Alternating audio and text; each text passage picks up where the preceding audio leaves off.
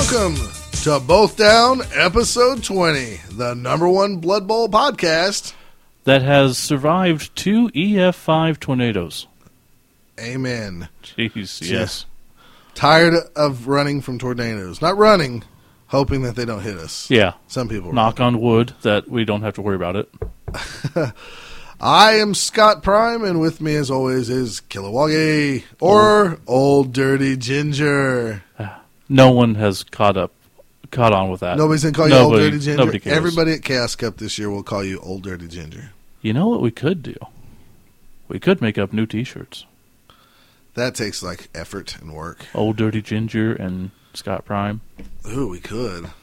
Could I be like a robot, kind of like Optimus Prime? If you can draw it, yeah. If I can draw it. Well, I guess we're gonna have the old I be a t-shirts pimp? again. I want to be a pimp. You want to be a pimp? Yeah. What is this like Halloween? We're picking things. I'm gonna be a robot. You're gonna be a pimp. In a battle between robots and pimps. Who'd win? Yeah. I mean, it's probably robots because they're robots. I don't know. but though. pimps is good. Pimps Goon hand. got your, got your goon hand going. Yeah. And don't forget, Dolemite had a magical pimp cane. Well, I thought they all had magical pimp canes. Well, they're not all magical. Dolemite's was magical. There was a comic book about pimps. I can't remember what it's called, but I'll I'll try to dig it up for next episode. A comic book about pimps. Yeah, when we went to like um, the Wizard World Chicago, Yeah. there was some Four color pimps. it was like super pimps or something like Oh, comic okay. or something. I could see that. and um, my wife picked it up actually because you know i was gaming and stuff so and i read it and i was like it was pretty good It's about super pimps. How could it not be good? exactly so what have you been up to man Working in the yard all day. hold on Yep. steve could you tell me what you did today I worked in the yard all day. okay um, one more time for everybody out there Steve, also known as Kilowagi or Old Dirty Ginger, what did you do today, Saturday, the 16th of June, 2013? Is it the 16th? Yes, it is. Oh, okay. Right? It's 15th? 16th?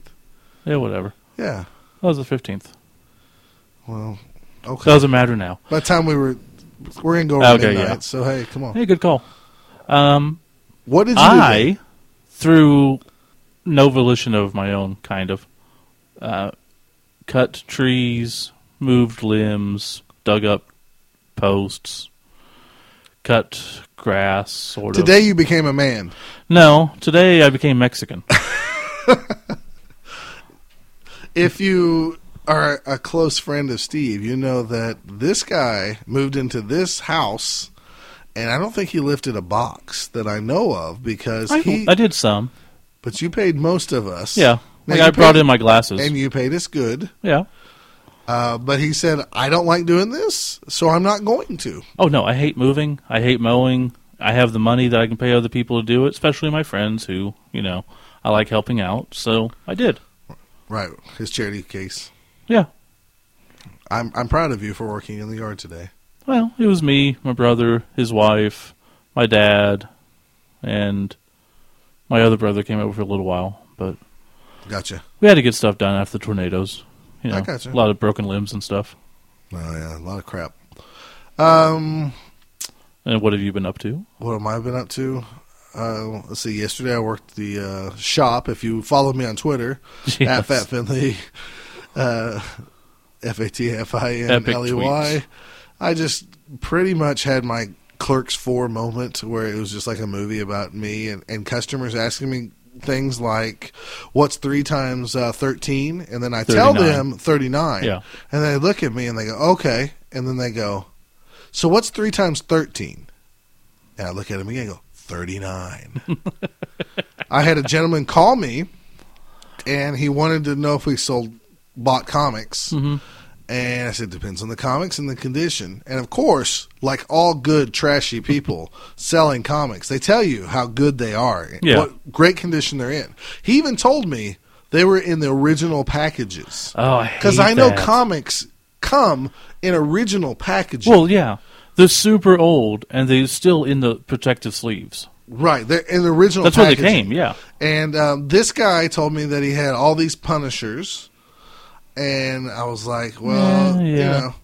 And then he told me he wanted an estimate at least. Yeah. If I did, wasn't going to buy them, he wanted to know how much value, how the value of them. Sure. Like I know everything about every comic ever created, Mhm. and I said, well, it's, it's hard to even judge or begin to judge without seeing them face to face because I don't know condition. Then he, again, he assured me that they were in the original packaging, hmm mint condition. Uh, and he said, "Come on, man, I just need some some numbers here on what what these are you know valued at." And he goes, "I have the first appearance of Beast, and a first appearance of Magneto." And I go, "Really?" And he goes, "Yes." And I go, "So you have a 1963 X Men number one in mm-hmm. in your hands?" I said, "Because if that's what you're telling me, In mint condition, I in its said- original plastic. well, I didn't. I didn't mention that, but I said, now if you really have that, I'd like you to come in the store right now. We can maybe work something out. Absolutely. And he came back with a. Oh, Let me guess. Let me guess. oh. No, this is uh, it's X Men number one, but it's newer. It's like from 1998 or some 89 or 90 something. Well, he kept saying it was. Uh, it was X Men number one, it's got like this fold out cover. Wh- which is what I thought. I thought it was Mhm. the the gatefold cover from '89, but he swears it was from '86 or '87. So I don't know what he's talking about. So it might be X Men in the Alpha Flight or something, number one limited series. But anyways, this Yeah. Joker, I don't know why he picked the Beast as like a thing that was just going to make me go, oh, well, crap! If that's the Beast in it, I want it. Oh, this is gonna bug me now. Now, now I'm trying to think what it could be.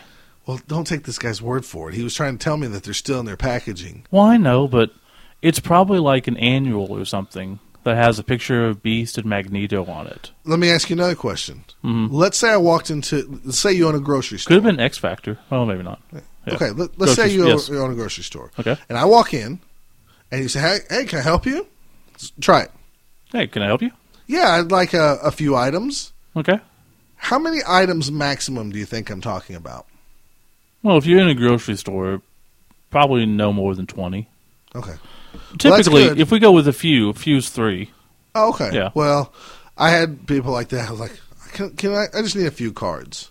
Oh, okay. hmm 46 cards later, we're still looking for cards. Yeah. But when they have collections of thousands, that's, that's just a few. Still, it it breaks my face when they do that. Yeah.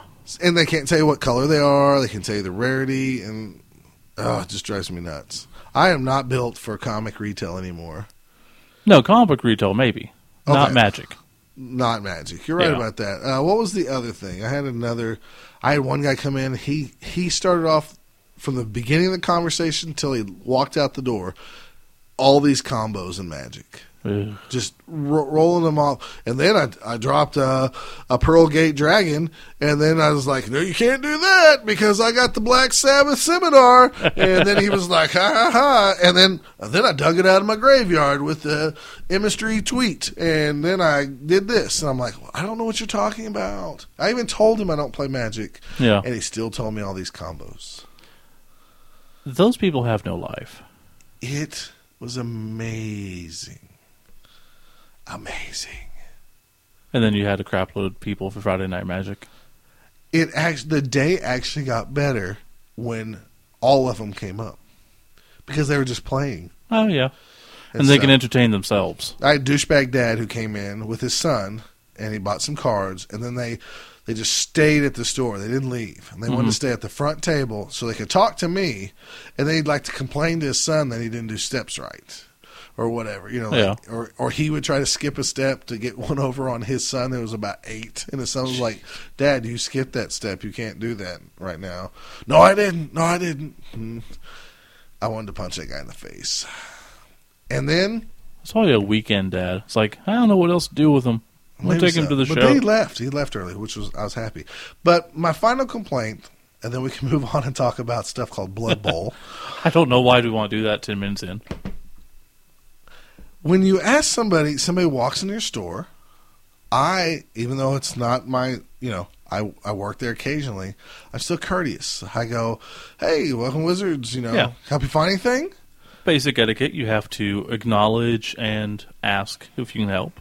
You don't know how many people immediately gets kind of like grumpy at you and go, "No," hmm And then they turn back around in like 10 seconds or less and go, Can you tell me where the Warhammer stuff is? Can you tell me where Dungeons and Dragons 3.5 is? And No. it's like, I want to just give them the bird right to their face and say, No, because I just tried to help them.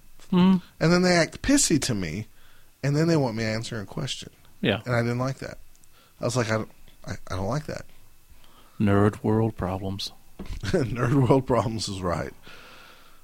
Anyways, Okay, I'm glad yesterday's over. yeah. Seems so far away yesterday. Yesterday, I, I don't even know the words. All your troubles were so far away. So, we want to talk about Blood Bowl. Well, partially. All right. So, what are we gonna do today? First segment, um, if you don't know already, we did get, survive two EF5 tornadoes. We are in Moore, Oklahoma, which you have seen on the news if you've seen any news this past month. So we're going to recap our experiences with that for this first segment and try to keep a positive spin on things because we're both okay. Most of our people we know are fine. I don't think you don't know anyone who died or anything, did you? No. So Uh, indirectly, but I'll get to that. yeah, indirectly, we know that, but it is what it is living in Oklahoma. So we're going to do the first segment about that. So if you don't want to hear about it, we understand. Skip, whatever. But a lot of people were asking. We appreciate all the tweets and messages asking about us. Um, so we figured we owed it to you to Well, kind of since give we're a talking about that right now, it, it is amazing how many people was worried across the world. Oh yeah, Canada, England, you know, everywhere about the, the tornadoes rolling through Moore. So Mhm. it was it made us feel really good that people cared. I think know, people so- would have been more worried if they realized we lived in Moore. Most people think we live in just Oklahoma City or Norman, but I don't know we live right between them, We- which is what Moore explain- is. Yeah. what it's like here in a second. And, um, oh, go ahead. uh, I was just say the second segment. We're gonna. Scott's been wanting to talk about this for a while. Some tournament etiquette. Yeah, I kind of got a. I want to say Randy, but that means horny, right? Yes, it does. so I'm not Randy about tournament etiquette, but I do want to talk about it. yeah, So uh, we're gonna do a tournament talk section. and it's not A1. pointed at anyone in particular. It's just a matter of we've seen things, we've heard things, and most. I mean, we've had people ask us, you know, what do you expect from a tournament? Just save it, Steve. Just Oh, save I'm saving it, fine. Just save it. So that segment, tournament talk one A. Yeah. Then we're gonna come back with tournament talk one B, and we're gonna talk about our adventures down in Arlington, Texas. Which was the weekend right Not before the Arlington. tournament. oh my wow. gosh. Sad. Austin, Texas. Sorry, I'm so used to when I ever go down to Texas, it's like Dallas, the baseball game? Arlington. Yeah, baseball game. or the convention center. Yeah. And I was just talking with a coworker who went down and I guess saw the Rangers lose today. So I'm sorry. Oh, nice. We went down to Austin, Texas for Rock Cup. Keeping it weird. Keeping it weird. Keep Austin weird. Keep Austin weird. Yeah. Okay. And uh, we're going to talk about our adventures there, and then we'll come back with some shout outs and all that. So And we might have some surprises in store for us. it's not a surprise if you tell them. That's why I didn't tell them. No. Okay. All right. Well, let's take a quick break, and we'll be back with, um, I guess, this first segment called Tornado Talk.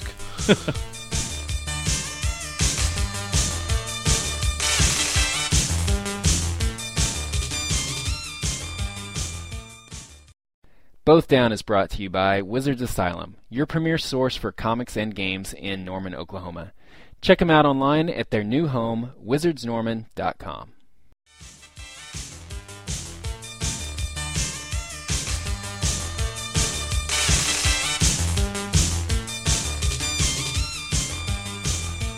Okay, and as Scott aptly named this segment, it's time for Tornado Talk. Tornado Talk! Hopefully, this is a non recurring segment, and this will be the only time we have to worry about this crap. But living in Moore, who knows? Yeah, I hope we never have a segment like this ever again. Yeah. And definitely hope that if we do, both of us are recording it. Uh, yeah. Who, who wants to go first here? You want me to start? Well, you might as well start since you Okay. actually went through it all. But to give people a background, this happened on May 20th. Um, I was at work, and we knew something bad was going to happen that day. All the forecasters were out saying, look, shit's going to get real today, real bad, real fast. So everybody had their ears to the radio. Everybody's listening. It's Oklahoma. We're used to bad weather, um, so we have that going for us. Then about three o'clock, things start going bad. Well, let me preface in saying that um, we came back from Rock Cup the 19th on a Sunday. Yeah, let's go ahead. We did jinx ourselves with this. Well, The day before, yeah. Well, they said they said there's going to be bad weather the day before. They said on the 19th Yeah. that we're going to have some bad weather. And we came back, and I remember we got up early because I said, you know, my family, my wife can't handle storms like this when Yeah. they get really bad. So I have to be like the calming, brave force, even if I'm scared inside Mm-hmm. for my family. So we decided to get home early enough so we could, in case there was a storm, and Kent asked us because we did stay with Kent, Uh-huh. and he was like, "Aren't you worried about tornadoes?" And we were both like, "Well, you know, Yeah, things have been quiet the last couple of years, so hopefully things will be fine." Yes. Yeah. So there was some tornadoes the Sunday Yes, there were uh, north of us. If you remember, probably an uh, hour north of us. John, who was on the podcast last month, the one hit Yeah. very close to his home. Oh, did it? Uh, well, it's in the, I'd say within a couple miles, but still, Oh, I it's guess so, close, yeah. close enough to be scared. Um, so you know, we thought we dodged this. At least I thought. Well, we dodged the storms a Yeah. day early. Uh, nothing to worry about Monday. Um, I still had the day off Monday to recover from Rock Cup, and the owner of Wizards Asylum, where we usually always host our tournament, Brian Alcorn, he has a meteorology degree. This doesn't mean he knows everything about weather, but I mean, he if does he knows enough and knows he- more than most of us. well, he also has connections with some people in the, I guess, the weather field or something. Yeah, And I bring his name up because a couple of times a year for the past, ever since I've had my house here in Moore, that guy has told me on days that everything's supposed to break loose, all hell's supposed to break loose, he's called me and said, You need to watch the weather today Mhm. because it's prime for your area. Sunday, he didn't call. hmm Monday he called early in the morning, watched the weather. It's supposed to get bad.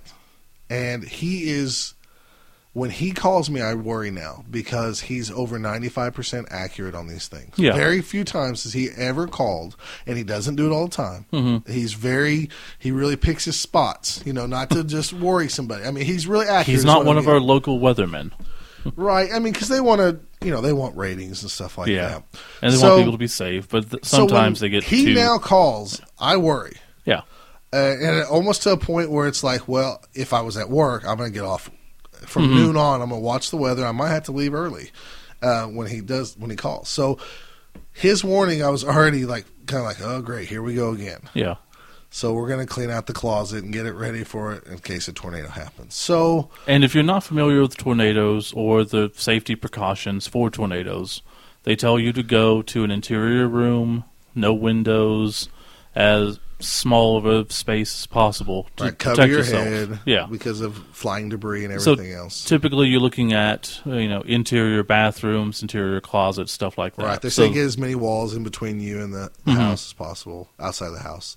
Uh, so typically we hide in our, our closet in the Yeah. in the middle of the house. Um, it was about two fifteen.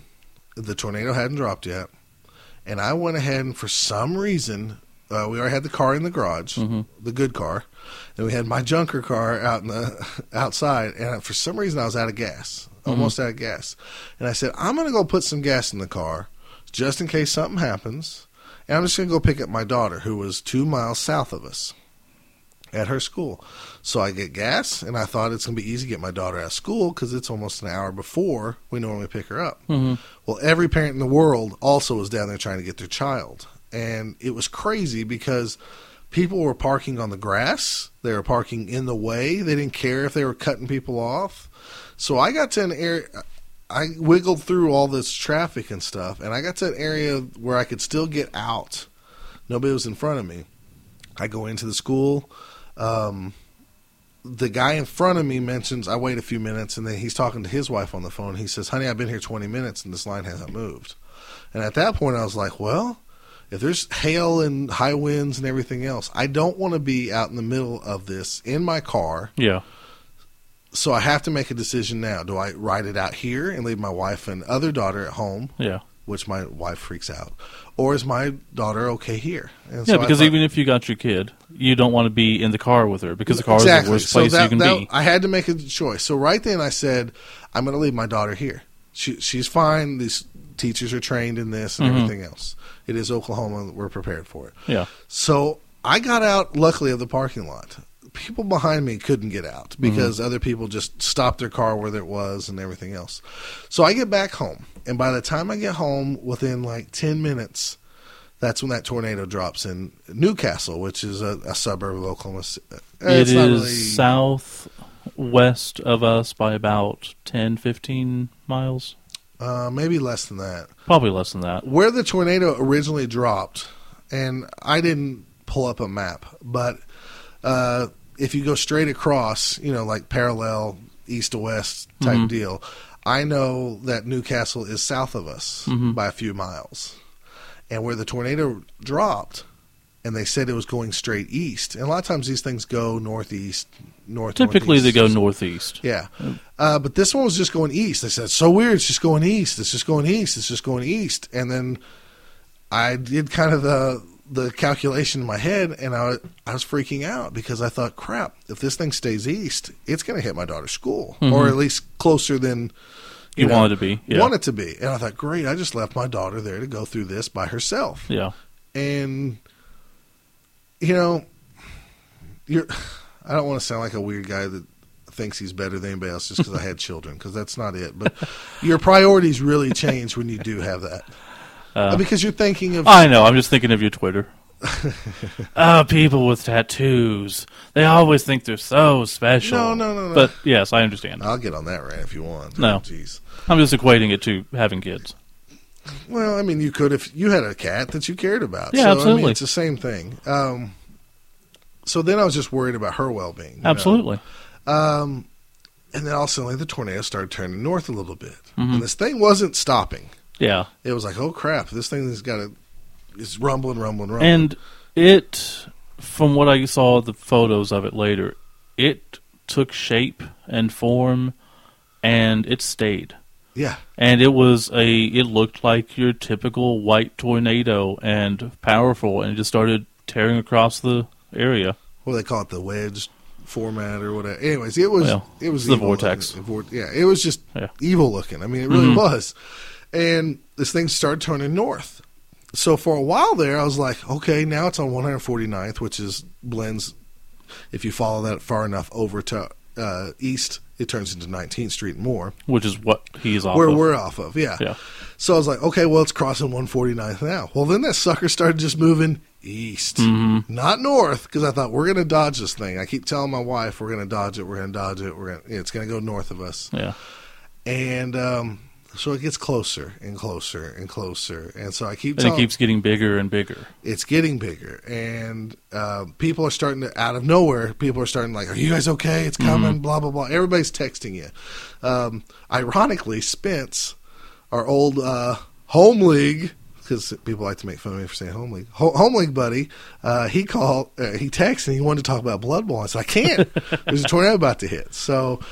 Um, Anyway, so we're preparing for this thing to come. Yeah. And it's going right down, you know, we keep hearing that it's right down 19th Street, you know, Mhm. but the thing's so big, they're not sure exactly where the middle of it is and everything else. Yeah.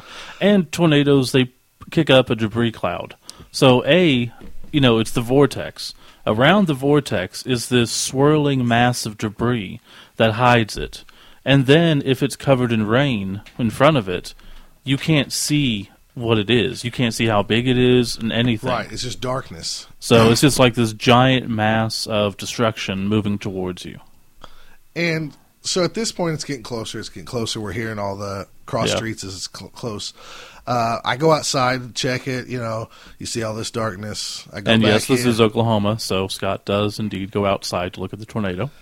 Well, I was just saying, you know, you're always curious. Yeah, and you knew it wasn't close. it was close. Not that It was too close, but yeah. So I'm calming down my wife and everything else on this stuff. I have them now inside our closet. I have a uh, helmet on my my youngest daughter, who's three, And I keep telling them, make sure your head's down if this thing hits.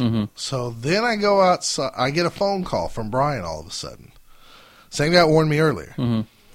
And it was the scariest phone call I probably had in my life, at least up to this point, or that I even remember.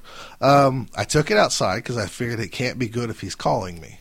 And this is the time that the people on the meteorologists on TV are stating it's a monster.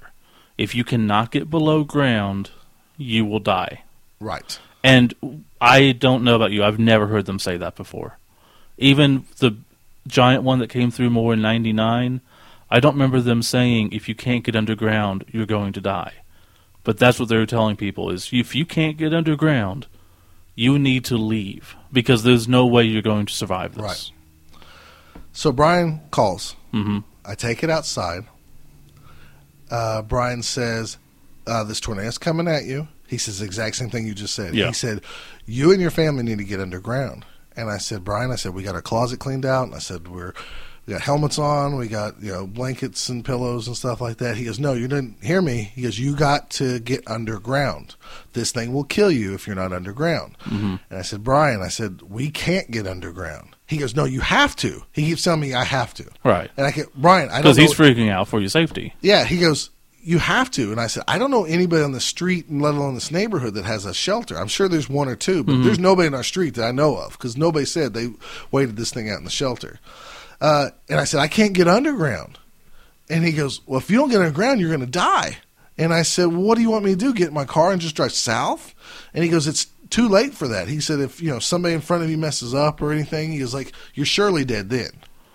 And, I and then I was like, Brian, what should I do? He goes, you have to get underground. He keeps pleading, get underground, get underground. And I and I just go, Brian, are you telling me if I don't leave right now that me and my family's going to die if we stay here and this tornado hits us? And his answer was about that long of a silence. And he said, You just need to get back to your closet and put as much stuff on top of you Mhm. a friend couldn't even tell me like, "No, you'll be okay, buddy. Yeah. It's going to go north of you." He gave me silence, Mhm. and that scared the fuck out of me. Oh yeah. And that was, I'm I'm I'm Mr. Big Nerd. I'm not really Scott Prime. I'm just a mm-hmm. nerd like everybody else that plays games. But that was my moment, just like you see in these movies, where somebody's got to fly the plane into the asteroid. Yeah. Where I said, "Okay." I got off the phone, said a little prayer, took a big gulp, and I went walked right back into the house. And I thought, "Okay, I guess we are going to die. I got to be brave, though." And for anyone out there, again, I'm just going to pipe in because a lot of people don't understand tornadoes. At this time, if Scott were to get in his car and take his family south, yes, there's a good possibility that you know he could leave the tornado, but the tornado could head south. And also, there's golf ball or bigger hail coming down at the time, because I know that they were talking about baseball size hail and all that. Correct. So if you jump in your car, if you start heading south, and unfortunately we found this out the following week, and we'll get to that. But if there's a traffic jam, and you're stuck in your car, and there's baseball sized hail coming down, and that tornado comes at you, You're dead. there's nothing that saves you. Yeah, and we'll get to that too. Yeah. Yeah. Um, so that was my moment of like, this is it. I really could finally. Yeah. I'm finally going to be in a real big tornado, and I probably won't make it. hmm So I told my wife and kid, you know, I was like, all right, get down. It's getting close. Um, and as soon as I walked in, they said the cross streets, which was about a mile, mile and a half away. hmm They said it was like Santa Fe and blah blah blah, and the powers went off right then. Yeah. And then I was like, holy, I mean, it's like, just like in a movie, you know? Mhm. I was like, holy crap, here we go. I walked right back outside.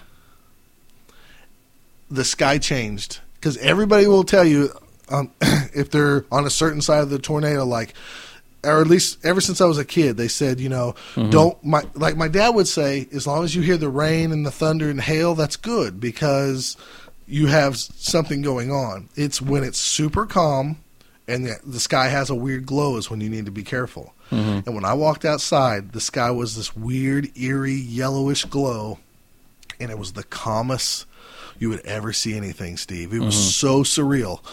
And that's when I just knew it was like, oh boy. And that once again, I took that gulp of like, I got to be brave at least. I So got to ride this thing out. Not to make fun. I'm just saying that's that's when Sam Beckett jumped into your body. oh boy. It was it was very scary though. So I walked back in, and my wife's like, "What's going on?" And I said, "Oh, I, it, I'm pretty sure it's going to go north of us, but let's go ahead and mm-hmm. just get down anyways, just in case." And inside, I'm going, "We're dead. Yeah. We're dead. If Brian's this scared, number one, we're dead." And the only thing that really honestly went through my mind for the next couple of minutes was, "Is my other daughter's going to at least survive?" hmm and it's stupid that that even still shakes me up even talking No, about this. i've told this story a billion times and i can't tell it without kind of getting teary-eyed. And it's not for dramatic sake it's just kind of realizing that. And You Within- danced with the devil that day. within a few moments the gr- the ground starts vibrating and shaking and you hear this giant roar. Everybody explains that the tornadoes sound like a ch- train or whatever. This was just a big roar. And my adrenaline kicked way up because i thought here we go. I'm going to start having to Fight or flight. yeah i'm going to have debris pierce me but maybe i can save my kid. Hmm and that got louder and louder, and the rumbling was more and more shake, shaking like crazy. And then all of a sudden, you could kind of feel the vibration going away from you, hmm and the sound was getting less. And I realized that I wasn't hearing things clanging or breaking or anything. and then for a second there, I was like, "Holy crap! Are, are, am I dead, or is are we okay?" and so then I tell my wife, I said, "It sounds like it's gone. Let's let me go outside and look." And Yeah. I go outside.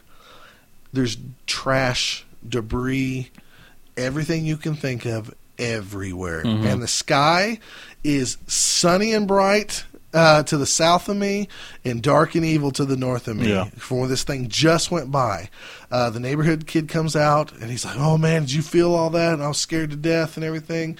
And we look up, and the best way I can describe it, the clouds ab- directly above us, right over our houses, look like in, in those movies where they have like a cauldron or a pot and they're stirring it. So Yeah. the, It's got the bubbly look to it. the bubbly look Mhm. and it's swirling. The winds right above us were swirling just like that. And I immediately said that does, you know he said that doesn't look good and I said no it doesn't and we ran back into our separate houses and we waited in the closet for about 10 more minutes and we came out and Uh. talked but there was everything Steve there was yeah. um, there was blank checks from one of our buddies' neighborhoods that got destroyed in that tornado Mhm. from three miles away. Yeah, if you listen to the show, you've heard Alan. His house got completely destroyed. Uh, not complete. It had some walls that were still standing, but it was a total loss. Right. Uh, he was fine. The family's fine. They just, you know, they lost their house. Another buddy of ours, if you've seen pictures of Plaza Towers Elementary, he lived right in front of it. It's gone. yeah, you could go in the backyard and if you dropped a football over the fence, that was Plaza Towers. Yeah. So Um, he, when he knew it was coming, when they said you had to be underground, he was in the bathtub. He grabbed the dog, put him in the truck, and left. Yeah, the only reason Jake's still with us is because his Yeah. wife pleaded with him. She said she works for one of the news stations. She said Mhm. you have to get out of there, and he said he luckily didn't catch any bad traffic. Yeah.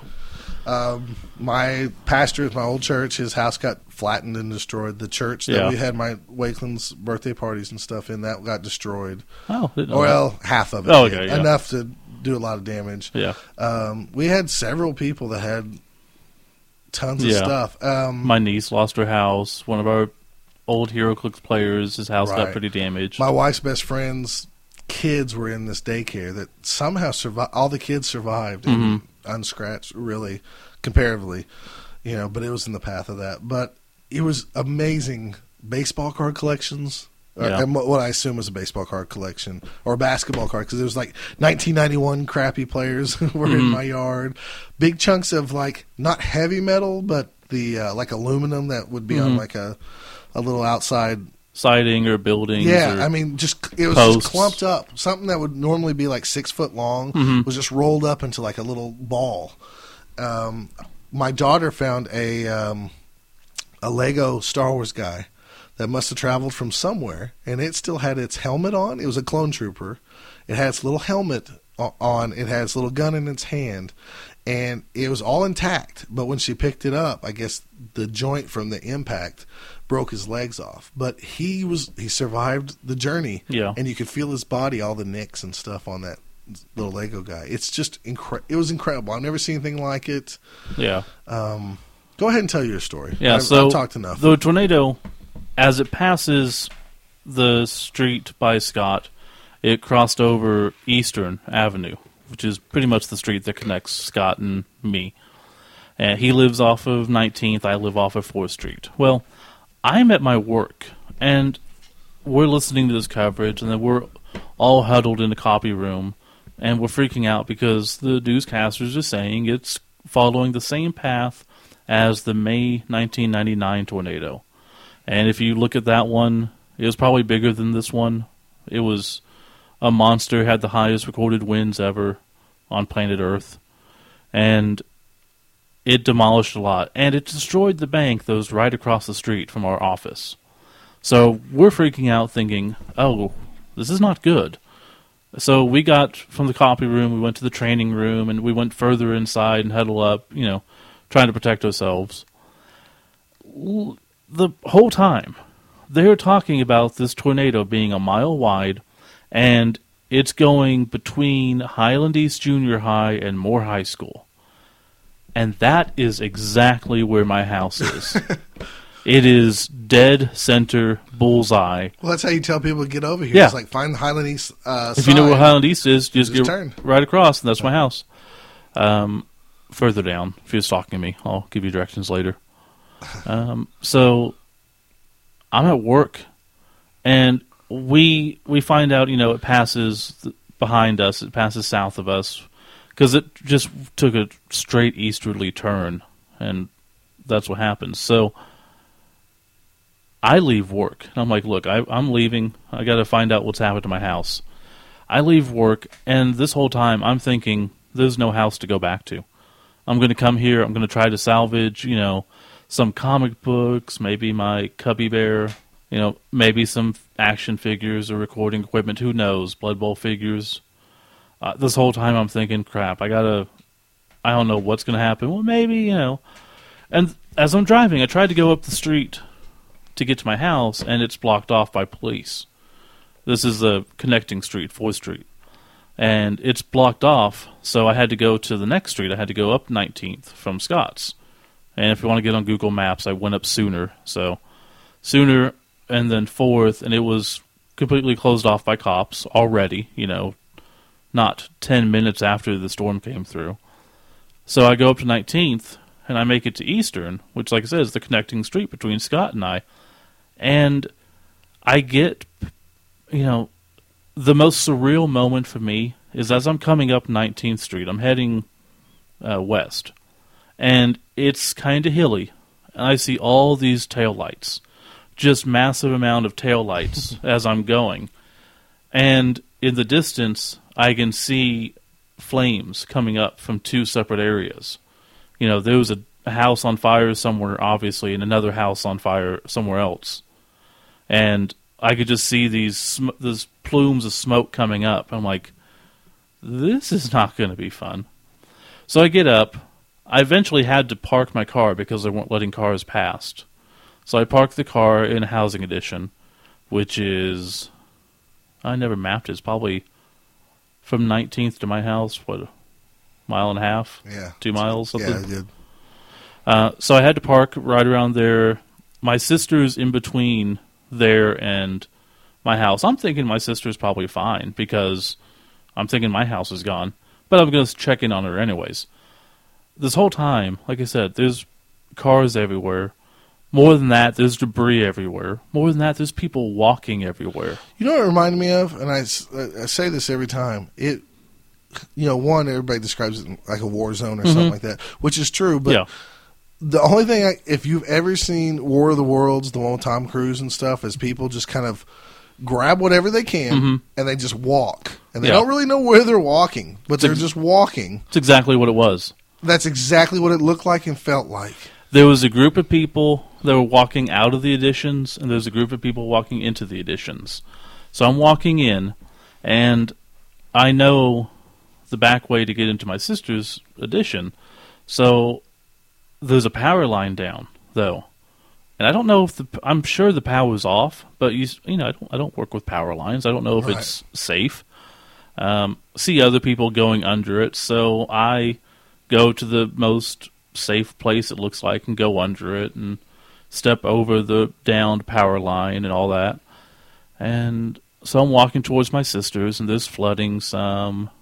Uh, there's debris everywhere.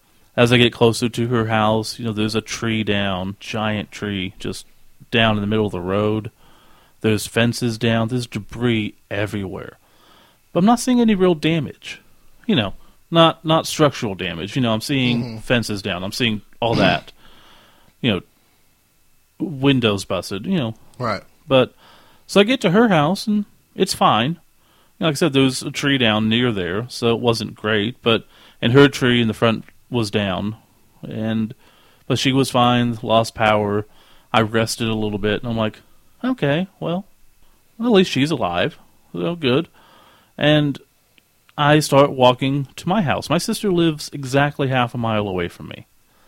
I'm walking up her street because I go up her street, cross 4th Street, and there's my street. And I'm seeing more damage and more damage, and I can see ahead of me in the middle of the road there's a car upside down. and this whole time, I know it sounds stupid, but I'm not really looking around too much because with all the debris in the ground, I'm watching. I don't step on stuff. Right. You know, I don't want to step on, you know, nails or, you know, lose my footing or step on a live wire or a dead body. Who knows? Right. So I look up and I see that, you know, upside down car. And then I start looking, and on each side of the street, there are three houses completely destroyed. And then a house that is mostly destroyed, but they're both two stories. So mm-hmm. it just like took off the top story and left some of the other part Right. and then three more houses destroyed. So I could tell right at that moment that tornado was seven houses wide, and it was going fast enough that the front and the back winds didn't destroy the houses that were in the quote unquote eye. It was amazing. And it's a weird feeling to be walking down a street and look to my left and I can see other streets through house through what used to be Right, houses. right. So I get through that, and I feel kind of bad because I never had that instinct of maybe I should check on people. You know, nobody was screaming for help. There was a lot of people around. It took me a while to get there. So this is probably maybe an hour or so after the tornadoes. So there's already police looking for stuff. There's people helping out other people. And that was a great thing. You know, you did see tons of people just helping other people and people out you know, cleaning the driveways already, all that crap. So I get past it, I'm thinking, well, good, my house is fine. Because if it hit here, uh, my house has to be fine. And I get to 4th Street, and it was a sight to see. It was every single power pole down on 4th Street. So up and down 4th, just power pole, power pole, power pole, power pole.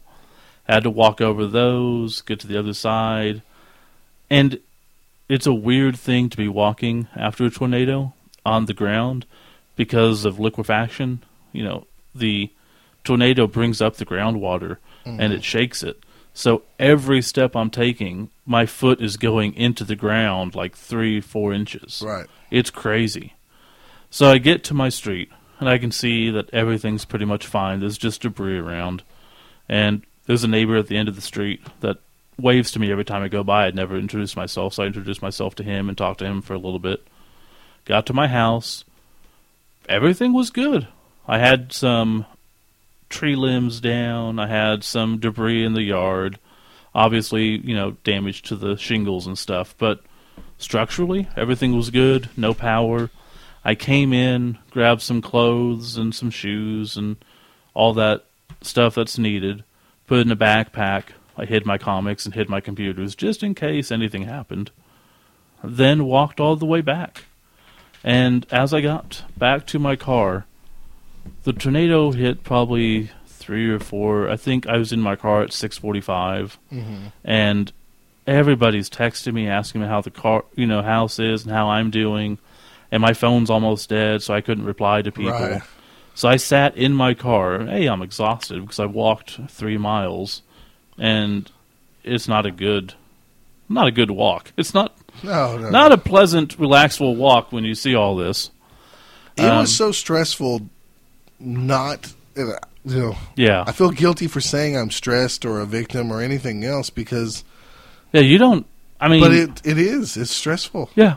I initially we thought we were going to die, and then when we didn't, it's like, oh, well, now my all my stuff's gone, and now it's not. I'm like, oh, okay, For 24 36 hours every time I was alone, I pretty much teared up. yeah, And it's just because I I don't know what it was. I mean, I talked to you. You Mhm. said maybe it's I don't know what you said, but you made me feel better Well, about this survivor's guilt. There's the just the rush of adrenaline. There's all kinds of stuff. It, it was yeah, it was But- I got back to my car, and to go from 19th Street, from Eastern on 19th Street to Sooner, should normally take you what five minutes. at most. It took me two and a half hours, Wow. just bumper to bumper, not moving traffic.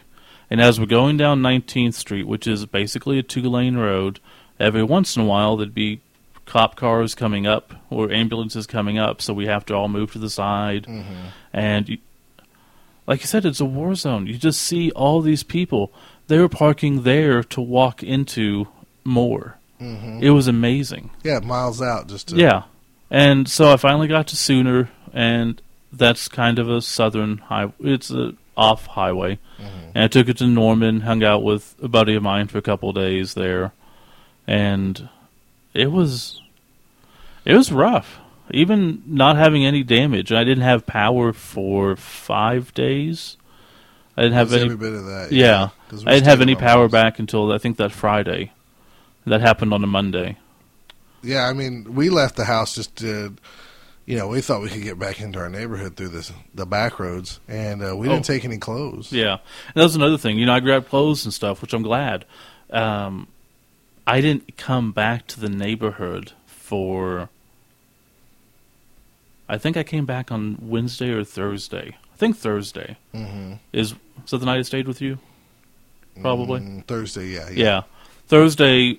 So it happened on a Monday. Thursday was the first day I actually came back to the house That's right. Yeah. because I just stayed in Norman. I didn't need to be at my house. I didn't need to be in the way of stuff. Right. If, I'm a, if I was a better person, I should have been volunteering and helping Well, people. it's either you, you help or you get out. You help by getting Yeah. out of the way. I got out of the way. I didn't mess with stuff. I hung out at Mike's and went to shopping malls. And man, life is boring when you don't have internet and electricity.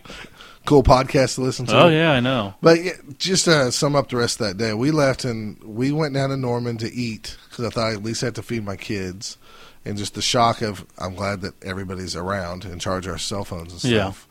Uh, we went down to Wizards, and of course Brian was happy to see that you know we You made it survived, yeah. everything else.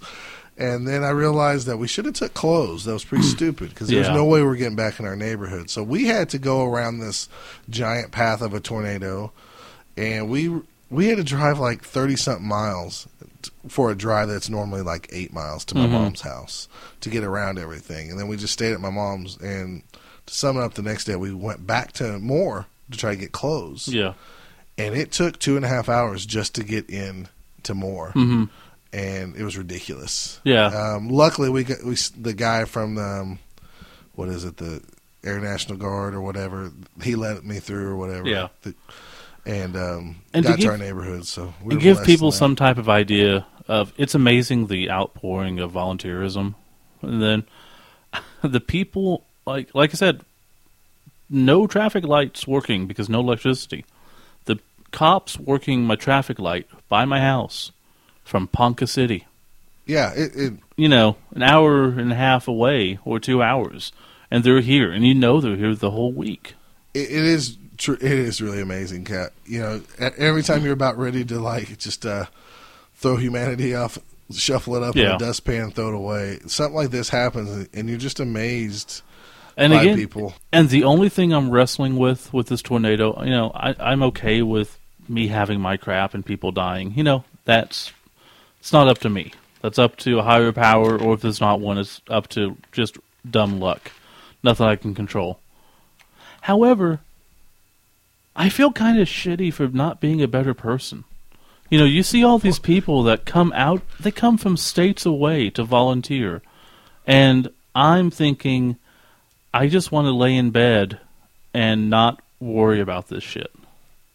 you know, mean- I could be out volunteering, I could be donating money, I could be, you know, doing all this stuff, but psychologically, all I wanted to do was like, I just wanted to go back to my house and lay down. Psychologically, all I wanted to do is I kept wanting to watch the news. I Yeah. became one of those people that just watched the news all it was horrible. long. You know, this is weird 24 thing. Hours, so I I've probably seen less coverage of this tornado than everybody listening to this. that's because everywhere you were at had no power. Uh, when I went to Mike's, my buddy Mike's, he had power, but they don't have a regular TV, so we could only watch like clips that were on YouTube or through the Xbox. And Yeah, It was like- saved a lot of grief that well, way. yeah, but I also made me feel kind of disconnected from it because it happened. Well, you know, you come back and I, it's everywhere. You know, I go to work, I go down Fourth Street, and it took out neighborhoods on both sides, and you know, you, I go to your house and I go past areas where the whole neighborhood's gone. You know, It is weird, weird seeing like what you used to never like. You never look, looked off to your right because there was just a bunch of houses in the neighborhood. Mhm. Now, if you look over there, it's just a clear path. to the highway, like the I can highway see and past. across the highway. I can see the Warren Theater here from here. exactly. So it it was very nuts. Um, the only person that indirectly, my uh, nephew had a little boy that was in one of the schools that passed Yeah. away. So yeah, very blessed that. I guess My- I was blessed that we didn't know people. I'm, Yeah. it still sucks at people. Yeah.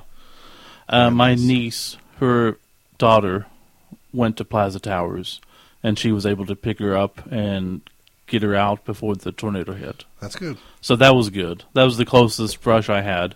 Um, our buddy Jake, like I said, who lived by Plaza Towers, we got to hang out with him and found out that when he made it back to his house, there was a National Guardsman protecting his house. And he walked up and he's like, I think this is what he said. He's like, um, Can I help you? And the guardsman's like, uh, This area is protected. And he's like, Well, this is my house. and he goes, Okay. Um, are all members of your family accounted for? And Jake's like, yeah. He goes, okay. There are two bodies on your property. Oh yeah, yeah. There was So yeah. I so, mean- yeah, that's pretty crazy it's creepy. to think about that. Yeah. What's kind of weird too, and I know we're rambling on this segment. So, But again, I don't care. You know, if you don't like to listen to it, just don't listen. um, three houses in that same neighborhood that were destroyed. We Mhm. all put bids on before we finally bid on this house that I'm currently in, Wow. and we were upset every time, you know, because you bid on a house and Yeah. get turned down. It's just weird. I mean, It I know makes you wonder- everybody, you know, I know, but what did those people do to piss off God? no. Yeah. Is that where Obvious- we're going with this? Well, no, I'm just saying if No. if God looks out for you and made sure that you didn't get your bids, so you got the house you're in, obviously they did something. It's like God's like, you know what? Fuck you. I know a is going to come through here. You're going to get that house. I'd like to think that he's on my side, but No, that's nationwide. nationwide is okay. Yeah. All right. Uh, I think uh, acts of nature and stuff just happens. So Oh, of that- that's just my theory. Things- stuff. And that's ne- inevitably one of the questions is, well, why don't you leave Moore? Because, yes, this is Tornado Alley. Yes, we are a magnet for tornadoes. It's our home. It's where we grew up. I grew up here. I didn't. I said I'd never live here. To be honest Yeah. with you, I growing up, I said I was never living Moore, and then I ended up really all my friends are family, so I Yeah. ended up staying here Moore. So I, you know, all I can tell you for sure is next income tax. Uh, if we have enough money, we're probably gonna get a shelter, a Absolutely. storm cellar of some sort. Um, let's Oh, yeah, we, we, could to talk, about, about May twentieth forever because it just is so But ingrained in us. But let's move talk on. about 11, the next week. Yeah. yeah, eleven days later, you know, we're still recovering. Everybody's, you know, I finally make it back to work, even though it wasn't directly. Yeah. It shook me, you know, and it shook you, and it shook Yeah. a lot of people. Um, May thirty first, again, I get a call from Brian. You need to watch out. This Mm-hmm. is a big day, and so I went ahead and I left work early. And uh, I did too. Some of the people at my job thought I was crazy. hmm You know, it's it's three o'clock. I can't believe you're leaving. It's like, well, I can get my kid and I can get to sh- safety without getting stuck in traffic. Yeah, I left And- at four and figured that was plenty of time, so I got home. So my wife unfortunately had to work in Moore at four o'clock, but I went and over to my mom's house where she has a, a, a cellar and stuff inside her house or Mhm. whatever. And let me tell you something: sitting through a tornado when you know a, a, a shelter, underground shelter, is thirty-five feet away from you, Whole different feeling. totally different feeling. Yeah. It's just a security. It's just the fact that I put my kids down there, even though it was not really close yet. Mhm. And if I tripped and fell, they're still going to be okay in Yep. that thing. It's amazing. Yeah, that tornado, you know, it started out west of us and north of us. And like you said, those tornadoes generally go northeast. Yes, I've never seen one go southeast. this one did. This For, one, for the longest time, it went east. yeah, it was just heading straight east, and we're like, okay, cool, nothing to worry about. And I, I started worrying when I'm watching the TV, and News Channel Nine has a helicopter, and it's showing pictures of the tornado, and there's a little vortex that is circling, and the little vortex, which you know, I say little, but you know, it's a, it's a tornado. It's a tornado. that tornado moves in like a circle and disappears and then reforms like it went around in a circle. And I I look at that and I go, "Wait a minute. That's one giant fucking rotation Right, with little. with giant tornadoes coming out of it. And if that whole thing drops, this is going to be bigger than the one from the week before. Right. It's going to be bigger than the one from Moore. Because at that time it was like two miles wide, and the whole rotation was the whole thing was just rotating. There was a few pictures of this May 31st tornado where there was the big rotation, Yeah, and then there was three spin-off rotations. Oh, yeah. all on the ground at the same time. but the, that's the Freaking thing. scary. though that is all one big rotation though. Right. and that's the problem so when i saw that and it started going instead of just directly east it was going east and north then south and east and then north and it, it gave me the feeling like if you put spin on a ball and push it forward Uh-huh. how it goes up and then down and up and then down Right. and i'm like this whole damn storm is rotating I'm like, I am the fuck out of here. so I grabbed three things. I grabbed a flashlight. I grabbed a jacket. And lube. No, no lube. Um, fig- figured there'd be plenty of rain for that. And I grabbed my cubby bear, which is my little bear Right. that I've had since 1985 that watches the baseball games with me. And we booked it to Norman. And I left early. I went by Sooner, and it was no traffic. I got to my buddy's house in Norman, wrote it out there, and he didn't even know a tornado was coming. And I'm like, I don't know if it's going to head. I actually went to Wizards first, bought some paint, Uh-huh. and I thought maybe this will be south enough.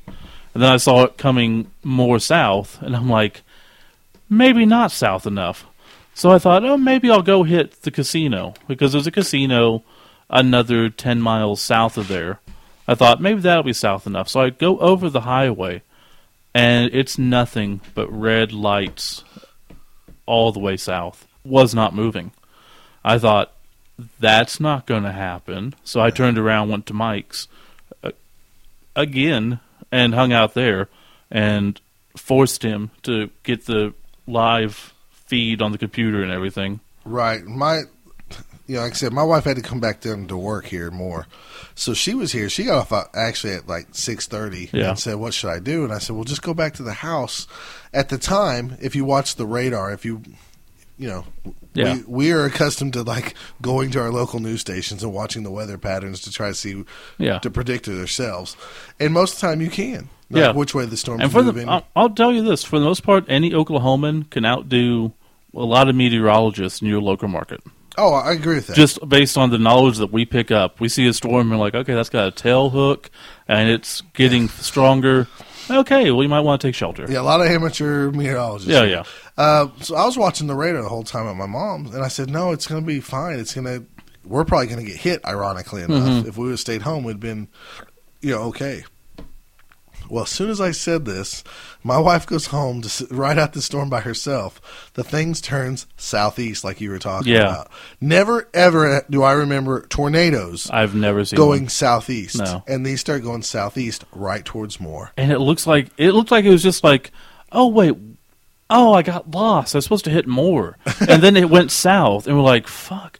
At one point, as we're watching the TV, it looked like the Phoenix Force over Oklahoma City. Oh, I believe it. Like there was a radar image, and it just looked like the Phoenix. I'm like, oh, Oh. The, the yeah, yeah. Like, oh well, yeah, it's the Phoenix come to kill us all. Great. because it was just blowing up out there, Mm-hmm. and it was it was crazy. Um, so we got this giant tornado. What they say it had like a two point It was- miles wide or something. It ridiculous. was officially classified afterwards as an EF5, which is the highest classic a tornado can be. It is the widest tornado that has ever been recorded at 2.67 miles or 2.14. okay. Over two miles wide, a one tornado was. Yeah, it's crazy.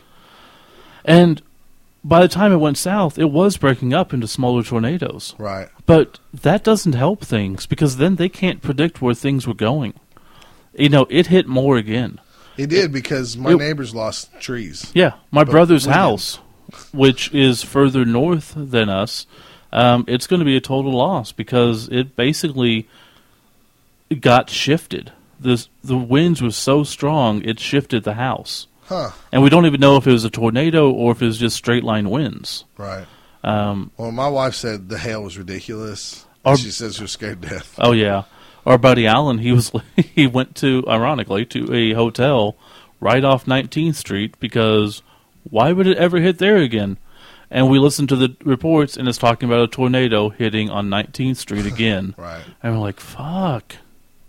Yeah. So uh, But yeah, it was like a lot of little tornadoes, tons of lightning, tons, tons of rain. I've never seen it rain that hard. No, I never, never in my life being here have I seen a storm that, like I told my mom, um, you know, we, we were watching the repeat of the the weather, and this was at like ten o'clock. Mhm. I said, like you were saying, it's like the Phoenix Force. It just kept growing. It was like Yeah. a flame on that radar. I said, if you took a match and you like lit the match up in a wind, and the wind was blowing strong, I go, that's what this looks like. And it just dumped rain and rain and hail, and then at midnight you thought it was going to be over, and then it start it built burst Mhm. right back open again. Luckily, just rain. It was rain and hail, but still scary Yeah. enough to Well, yeah, yeah. everybody. But no tornadoes. Now, the- the, bad thing about this storm was is everybody was so scared Oh, from May twentieth. yeah.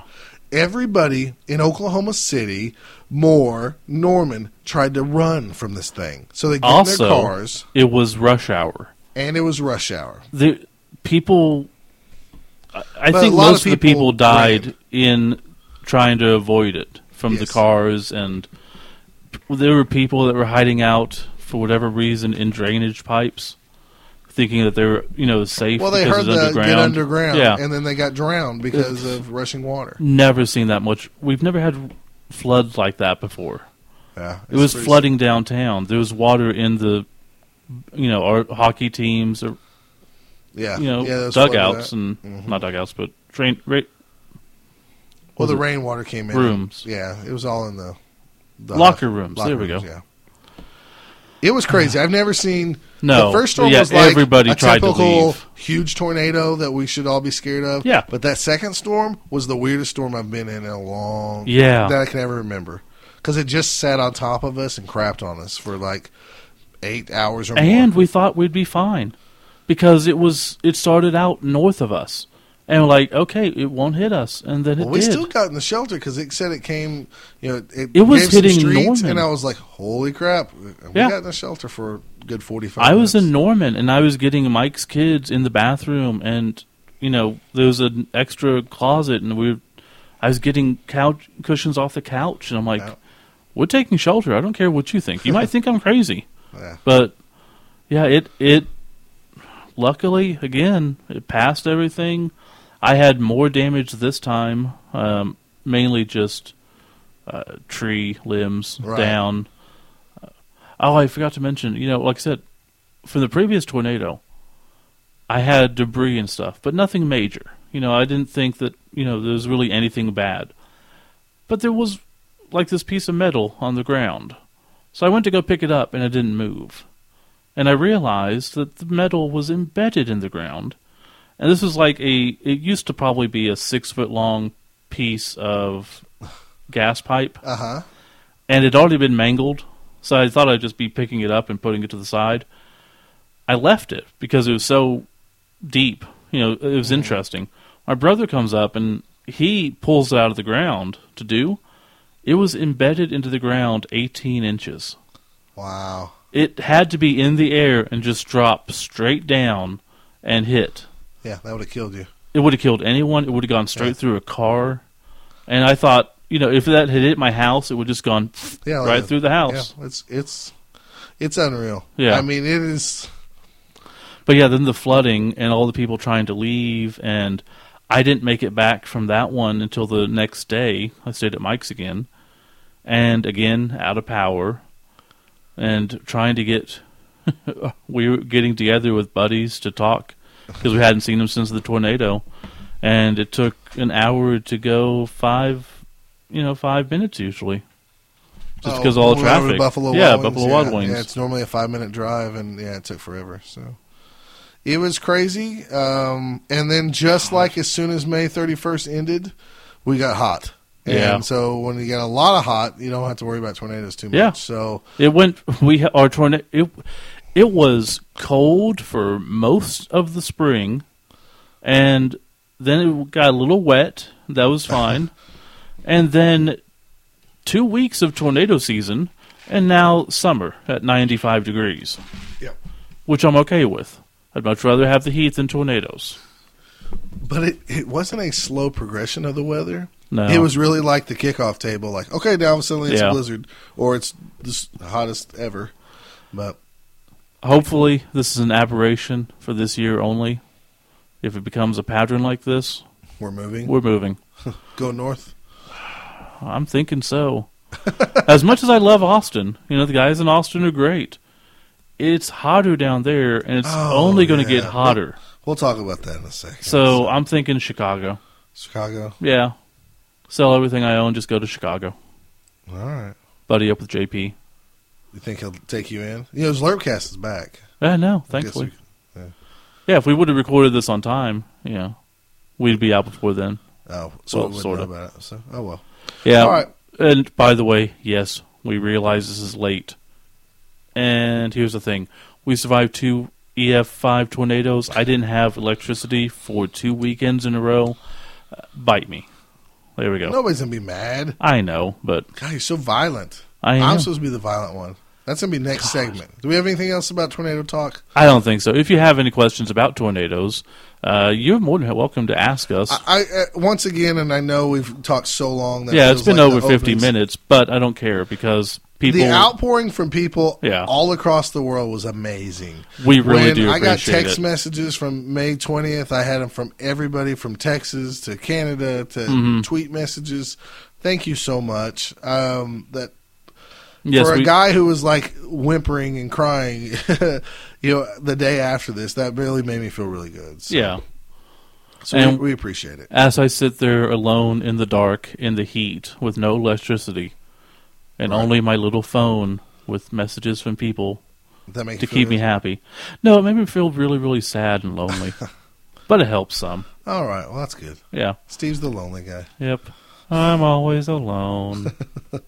All right, well if we don't have anything else, let's take a quick little break, and we'll be back with some tournament talk.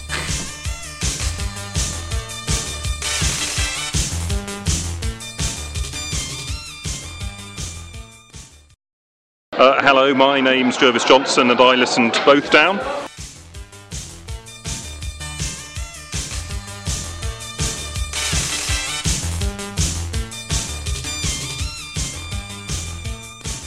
All right, we're back with some tournament talk. Today, this is kind of like a uh, segment that I just wanted to get in because it's been a while since we talked about tournament etiquette. oh, and this is Tournament Talk A. Tournament talk A. We'll have Tournament Talk B coming up, Sure. which again Um, is nothing to do with fluff, but bite us.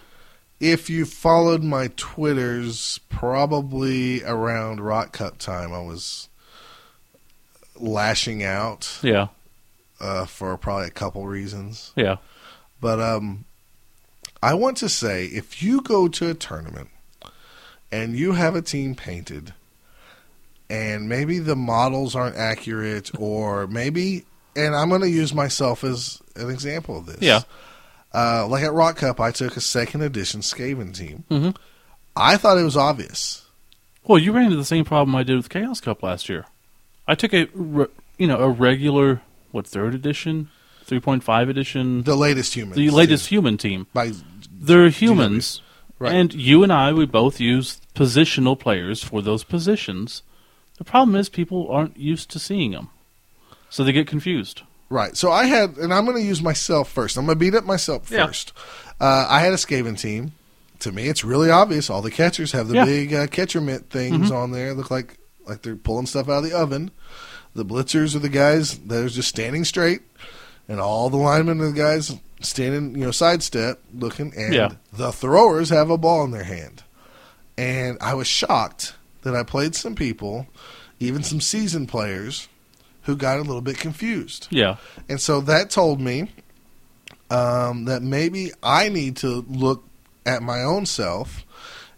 When you go to tournaments, it's not your league. It's not your home league. It's not your store league. It's not a casual game with your friend. You are at a tournament. You have only so much time to play Yeah. a game. Therefore, your team needs to be marked clearly because you don't have time to go, oh, what's number 13? Mhm. And go down the roster again and go, oh, that guy's a blitzer, okay, Yeah. or whatever. Um, like I said, I thought mine were clear, but I paid, I painted every base purple because my team colors were purple and yellow for my Skaven team.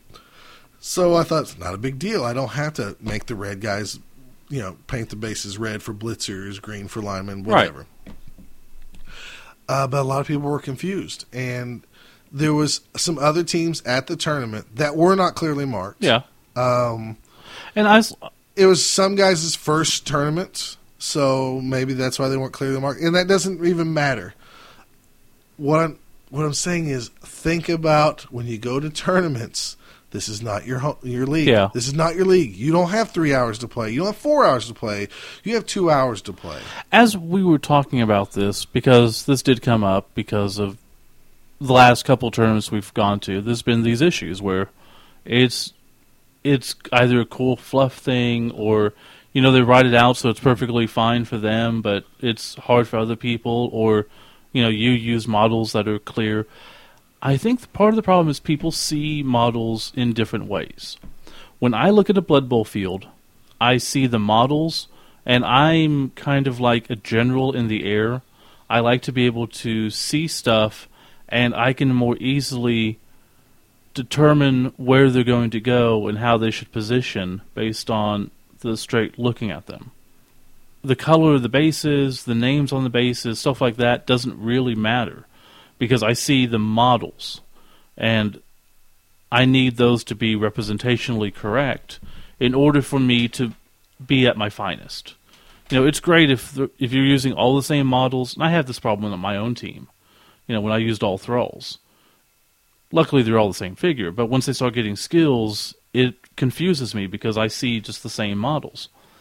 Um, I know that some people they don't care about that. You know, they see numbers or they can just as easily change out, you know, a Skaven thrower with a Skaven lineman. That one's 15, that one's 12. It doesn't matter. I go by numbers. It doesn't matter what the figure is. Right. Uh, a buddy that, you know, we played, uh, I played Brad down there, and I I could tell this is kind of why it came up because he asked, you know, I had three routers that Three were-. Or pesticores, you're right. And two of them have the arms up in the air, and the other one doesn't. And one of the guys with the arm up in the air had a skill that the other two didn't. So he asked, and rightly so, if I could make the two that look the same have the same skill, and the one that looked different have the oddball skill. Right. So I said, no problem. Put a little band around him to remind me, and since it was a different figure, it worked great for me too, because I could more easily determine where he was just by looking at the field. Mm-hmm. So I think there's different ways that people see things, and sometimes you blind yourself to only your way.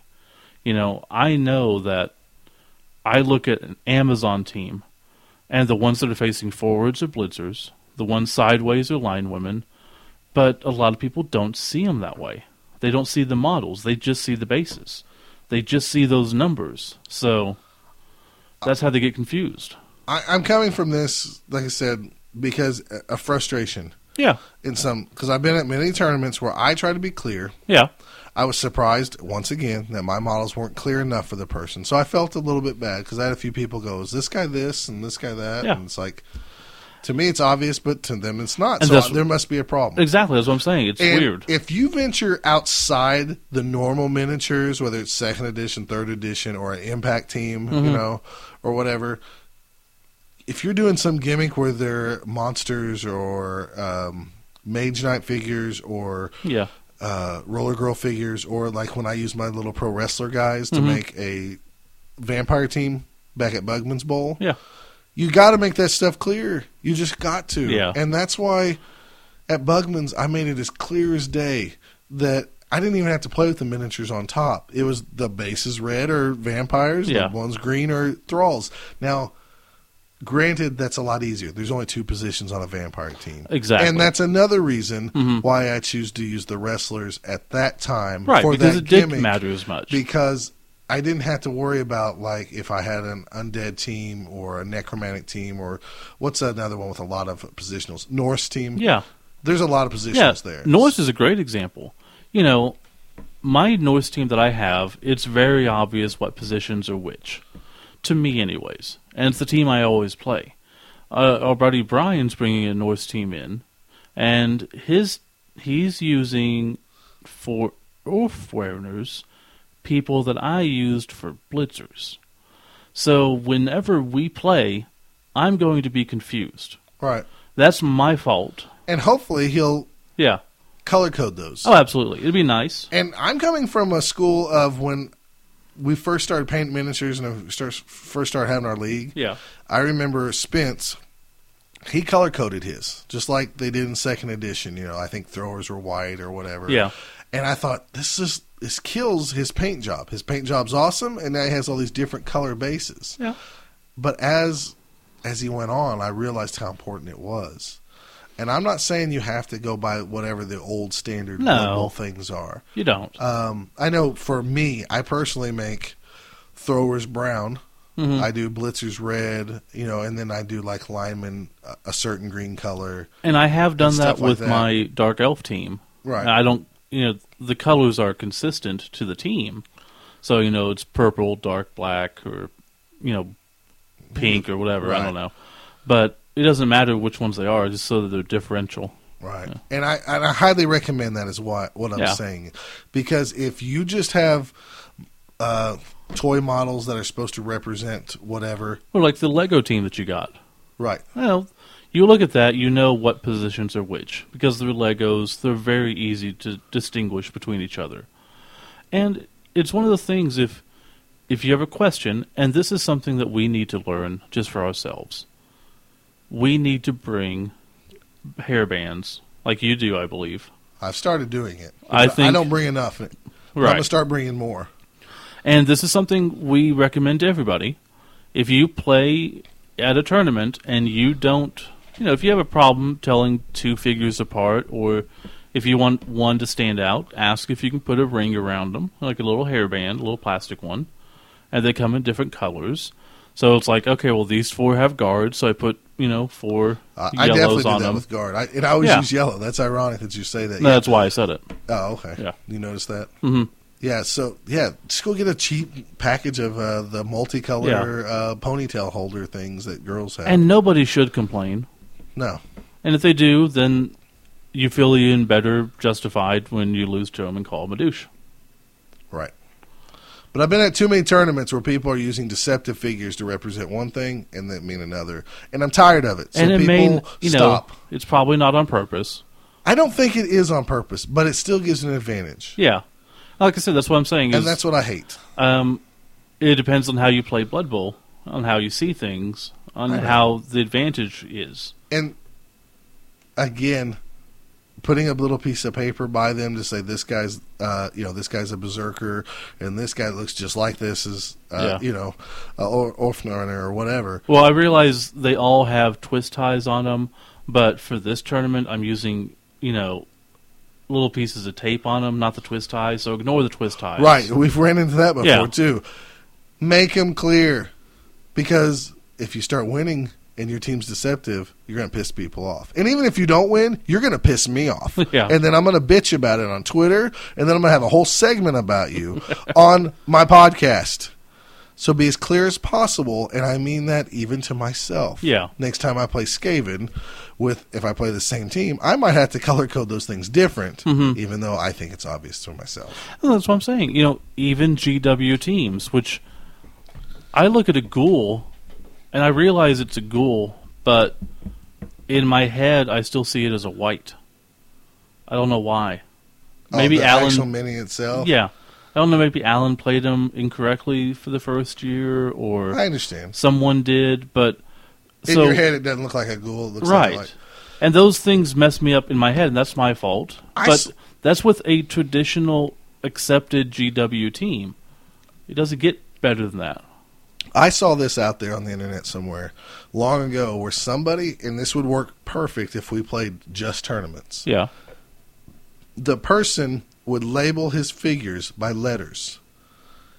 A A, and those would be both his blitzers. So Oh. blitzers wouldn't be one and two. It would be my A's are mm-hmm. blitzers, my B's are you know are throwers or whatever.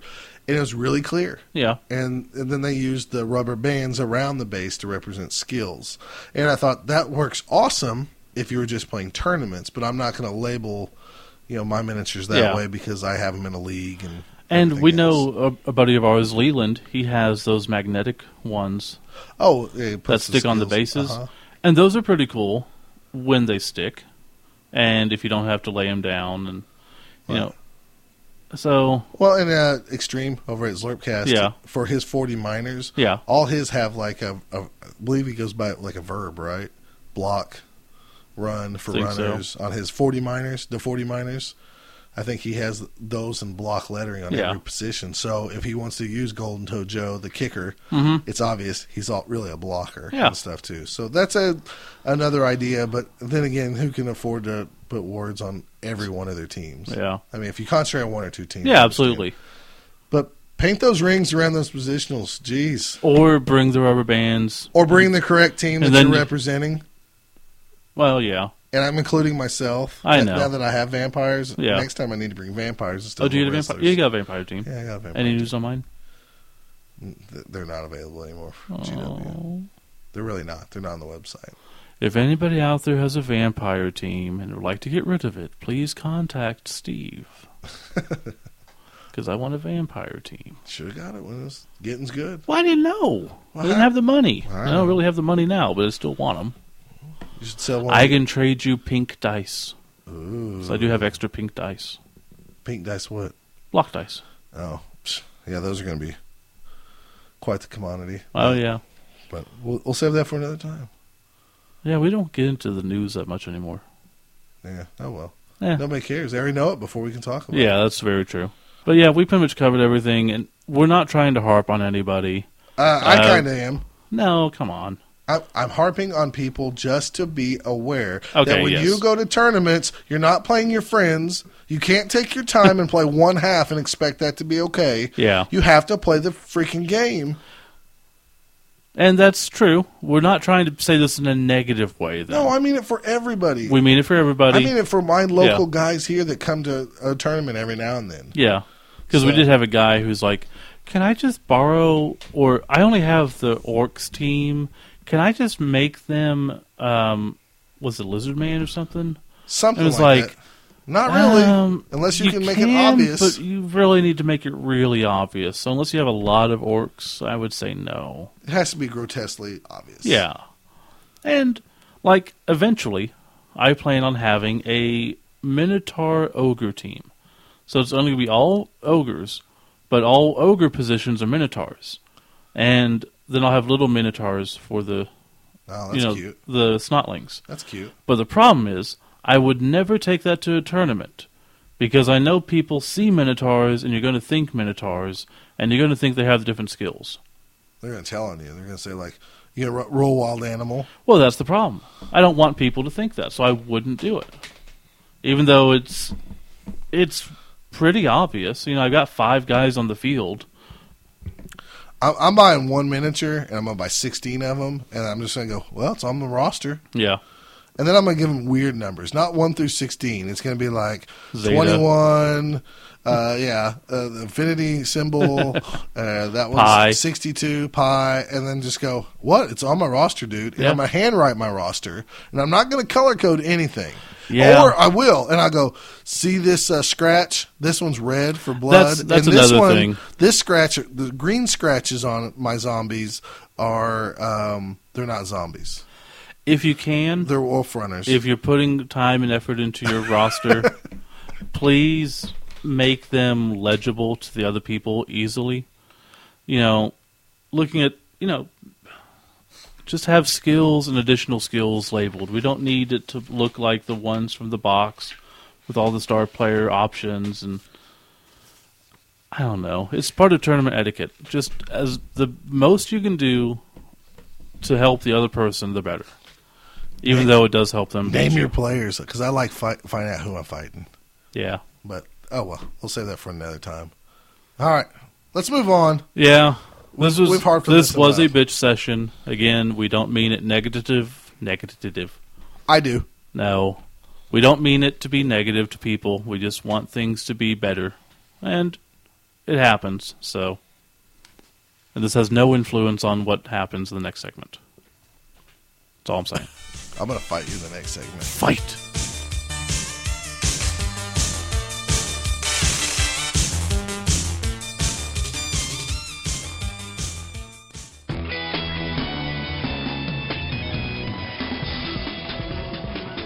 Hi, everybody. I'm Slob Costas, beat writer for the Long Island Blood Bowl League, here with another Did You Know, featuring some of the most interesting stories of history in the Blood Bowl universe.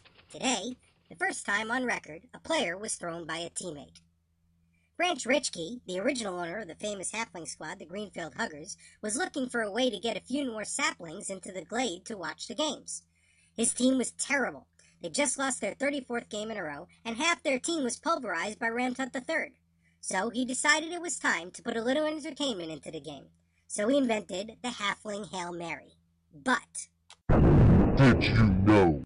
Did you know that Mary Marginal was the first fling to take flight in the name of Blood Bowl? Mary was one of the halflings on that sorry squad of short rounds back in 2467. Marginal retrieved the kickoff from the Orcland Raiders and proceeded to do what halflings do best hide behind their treemen. Mary scooched up alongside Leaf Green, trying to avoid the oncoming rush of Orc blitzers. She was so desperate not to get killed that she even tried to climb her teammate, hopeful that the orcs would just let time run out.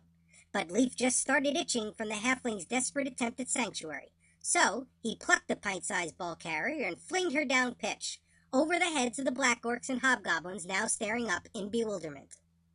When Mary landed on her bulging buttocks, she looked back and saw the orcs now reversing direction with death in their eyes. She picked herself up and ran as far from them as she could, crossing into the end zone and scoring a touchdown.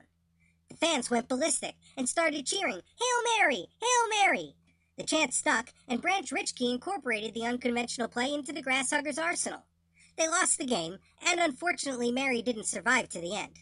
The Orcs were so impressed with her play that on the next kickoff, they tried to replicate the effect by picking her up and tossing her downfield. Unfortunately, that was a landing that stuck in the horn of an opposing Black Orc. So now you know what I know. This is Snobtastus.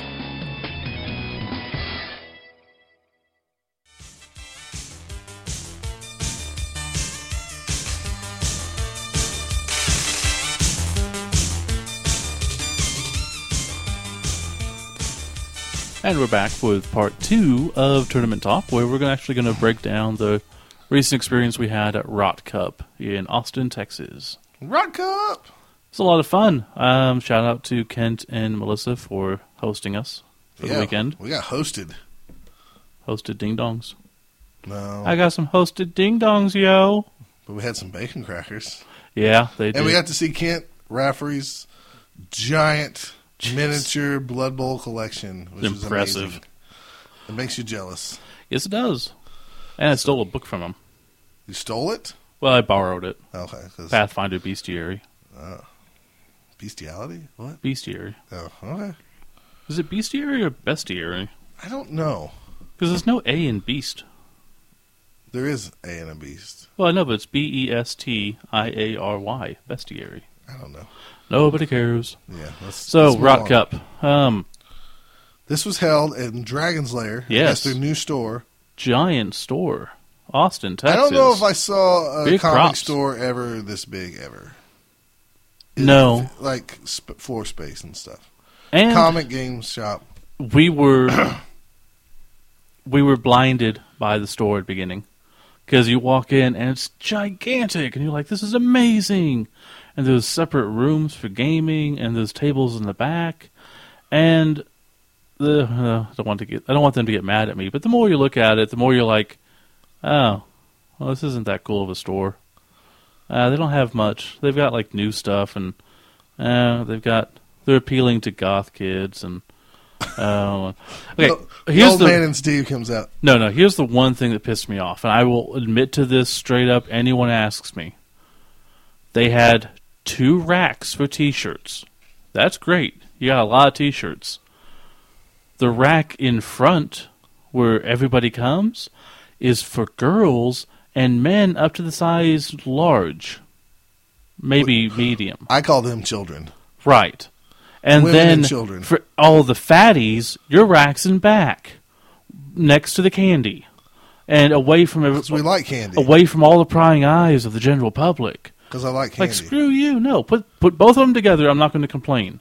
You put the fat guys in the back because you're ashamed of us. Screw you. We give you all of our money because we don't have girlfriends or any self-respect. right. You need to give us proper place. They put it by the candy so you can pick up a T-shirt and get you a, a Snickers bar, fatty. I'm not saying I did both of those. I didn't, but I was tempted. No, I'm not saying it's it's just wrong. And they have a lot of cosplay stuff, which is fine. I'm not against it. They were smart and they had every employee there until like seven oh, o'clock. Oh yeah, Until seven o'clock was like female, and then Oh, after yeah. seven, I guess dudes could work. Or yeah. On a Saturday, like, this was I've always said if you run a comic book store, there's one thing you need: cute chicks behind the counter. that's right. and that's what they had. And they were cute enough, but since they were in a comic book store, and we had nothing else to look at. They became really cute. Oh yeah, they became really cute. Yeah, it's like, hey, Yeah. I, I'm getting drilled right now by Chaos Dwarves. Uh, I think Would maybe you like could, to get drilled? Can I take you in the back and p- pleasure you? Mm-hmm. Are you both down? No, I, I was I was I was trying to think of a way to interject that most nerds are probably really good at cunnilingus. No, I don't know about that. Well, because of this low self-esteem, you're trying to make them feel good more than you. And We're gonna go into this on I'm- tournament talk. This is called Rot Cup. okay, well, this is pretty rotten. Well, it's true. So it's late. I'm tired. I don't give a crap anymore. Listen to the news webcast. Going with their motto: "Fuck it, whatever. Wow, Fuck it, it's contagious. fuck it." You dropped the It's like a really, a whole bunch, it's like a really horny frog. Fuck it. And yet you hate frogs. I hate frogs. Passion. All right, Rot Cup. So the store is awesome. This is the first tournament Yeah. in Austin, right? First known that we know of. First Or- NAF one, yeah, I think so. First one by these guys. They're trying to get tournaments started. Big there. props They to have Matt leagues. for running it. Yeah, Matt. Even if he did show up late. Yeah, the tournament, the TO sign up showed up really late. Eh, it happens. No, we're gonna say it's really, really late. Oh yeah. Really, like hours late. late. Yeah, We They had to cords and stuff to we had to eat computer. kolaches and donuts. Oh, those are good. Kolache Factory, go do that. hmm That's pretty good. All right. Yeah, to keep the segment short, we're not going to talk about the horrible traffic on the way down, even though it was horrible. Yeah, we got stuck in traffic for like three hours It was horrible. and went like four miles. Yeah, it was insane. Um, we stayed with Kent, and that was a lot of fun. Made the whole experience much more than just a tournament and made it a fun weekend. I'm gonna call Kent my brother, even though he probably didn't want me to be his brother. He probably likes you, he wants you to be his brother, but not Why do you me. always think people like me better? because like you're gentle. I'm a gentle lover. I'm kind of like sandpaper. Like you need me to be smooth, but you don't really want me. Uh, But you're huggable. okay. You're kind of, but deep down, you're the guy that they don't really want to be caught in the dark with. Oh yeah, that's very true. I don't know. I don't know. That's, he lets you borrow a book. that's true. After you Well, asked to borrow a book, I expected him to throw the olive branch out and say, "Would you like to borrow a book too?"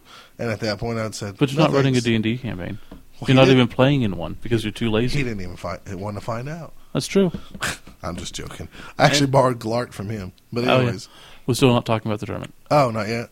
So, what did I take? You ask. Oh, what did you take, Steve? I took Cup? and screw three die block. Um, Nurgle's ro- Nurgle Rotters is how you have to put them into the NAF. So, So screw three die block for what reason? well, th- they said that I called them Nurgle's Rotters, That's so I had to only have them.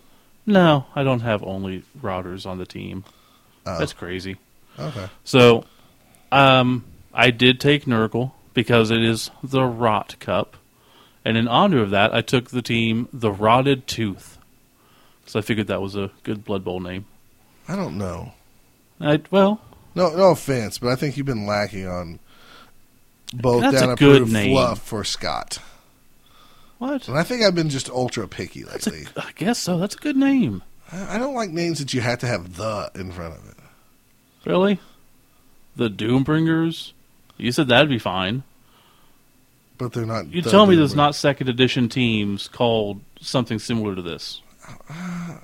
I might grow to love it. Eh, just saying. But Go I took ahead. I took three Nurgle warriors, two with block, one with mighty blow, and in retrospect, mighty blow sucks ass. I'm not It- a fan of that for It, tournaments. it didn't do me any good.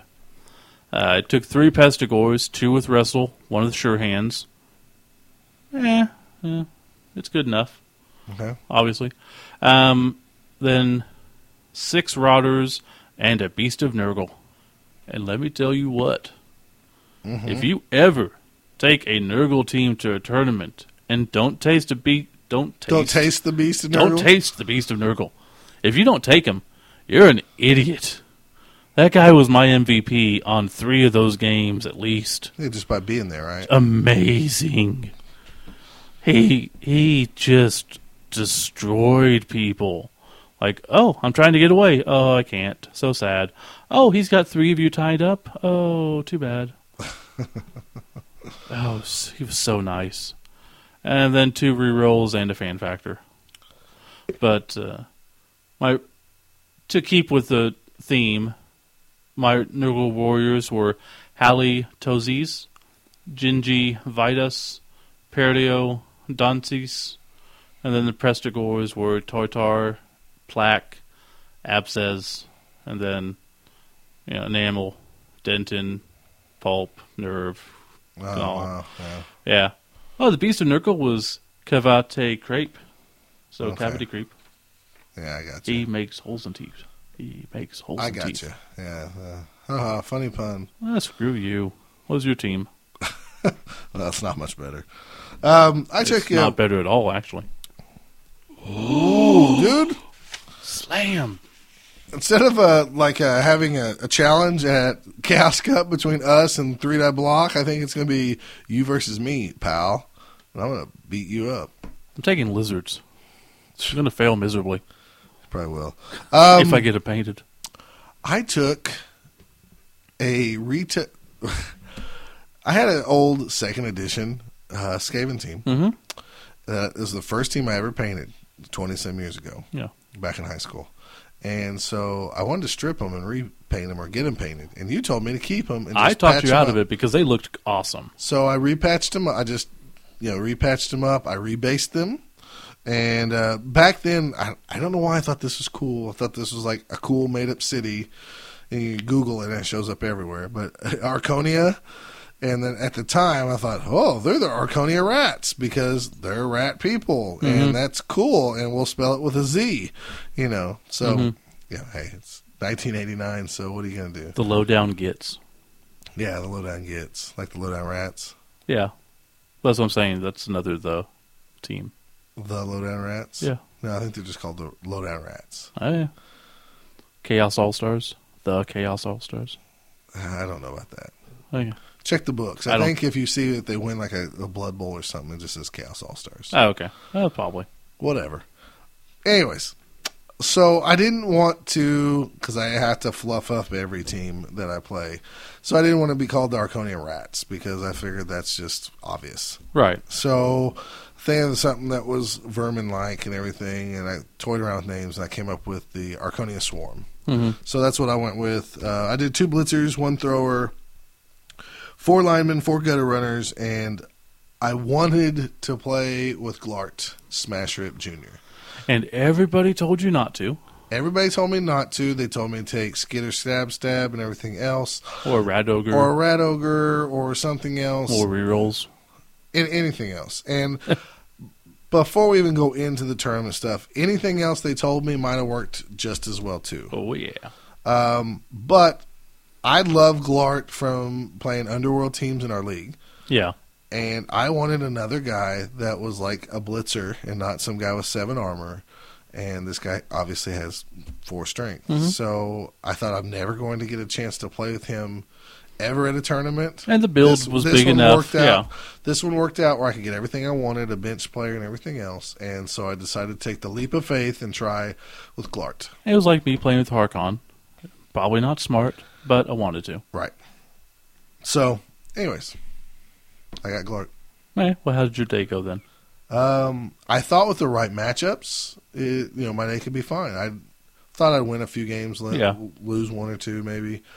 Um, but everybody at this tournament decided to bring undead, necromantic, or like Chaos Dwarves. Chaos dwarves. hmm So I get one of the Chaos dwarf teams right off the bat. Not a good matchup. And I've not really played Skaven very well, much at all. Yeah. Um, we played a practice game. It was what it was. Um, I had a few lucky breaks go my way. I was up two nothing on this Chaos dwarf team, and the guy uh, was playing Kent. And, Yeah. You know, and he was like, uh, you know, he thought he was doomed and everything else. And I thought if I could get another score, I could beat him. Yeah. But when it was only two nothing, I was like, I still don't think this game's over. And sure enough, he grounded out, scored. I had to kick off to him. He grounded down. I tried the one play, you know, touchdown thing, but I didn't have enough guys to push my Skaven around enough. So I tied the first Chaos dwarf team I played two to two. Did you play another one?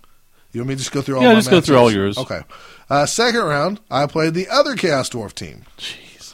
Um, a guy named I think his name's Tim Hare, and um, he had a Chaos dwarf team, and so I played him, and we ended up tying one to one. Yeah.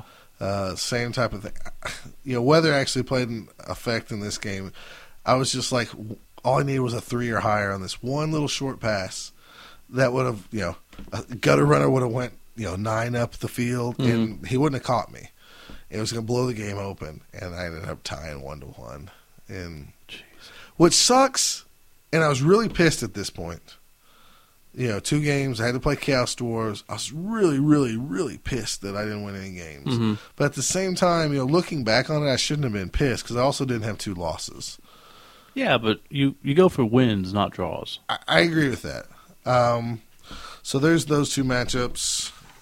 You know, Glart is good in these matchups at Yeah. times, and other times he. Some people do go after him, so that was kind of interesting to see that happen. All day, I couldn't win the the the fan factor. Everybody had more fans than me, so I guess it was some weird Texas thing. so I have two ties, so I'm thinking maybe I'll play some of the easier teams there. Well, I played Necro, and um, it was awful. This is the game where I rolled bad. I couldn't get anything going. Yeah. Uh, This is the team with the confusing figures. Let me state that the guy I was playing, it was it felt weird because I got told that you know this is a new guy, be easy on him and everything else, and he was a nice guy. He, there's nothing wrong that he Yeah, really yeah. did. He was playing a team he was unfamiliar with. This Right. is the third game he played with this team. And I think the problem with the team was is if you look at the roster, whoever he borrowed the team from, he he had to mark off the numbers on the sheet and Yeah. renumber all the guys. So that kind of led to being kind of confusing. At Yeah. least in my mind, it throws me off. And um, they were all Mage Knight figures. Yeah.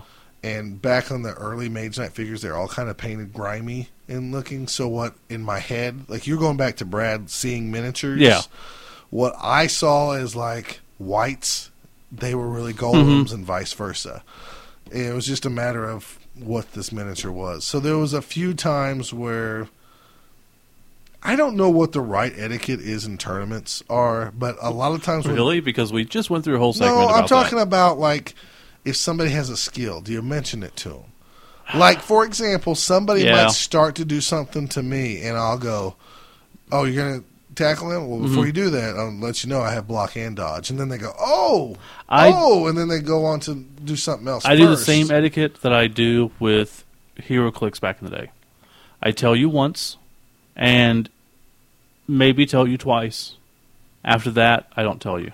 Okay, You know, because like if I have diving tackle, you know, I'll tell you, oh hey, that guy has a diving tackle in case you want to not do that, and then you're like, oh okay, cool, and then if you do it again, chances are in a tournament, I'm going to go, well, you know, I told you once before, and it's on the roster, so well, and that's what we at this into. point, yeah, Um, so I was more mad at myself. There was an instance where I was, I thought I was clearly letting him know, like, okay, yeah, this guy has this, this Yeah. guy has that, and I went to dodge, and after I made the roll, uh, you know, I was like, I'll use my dodge skill because I failed it. And he's like, oh, I got tackle, and in my head, I was going like, really? You Wow. couldn't tell me? Yeah. But at the same time, I, I don't know what the right approach is. And again, with him being new, he might think that you're used to it and even know if stuff.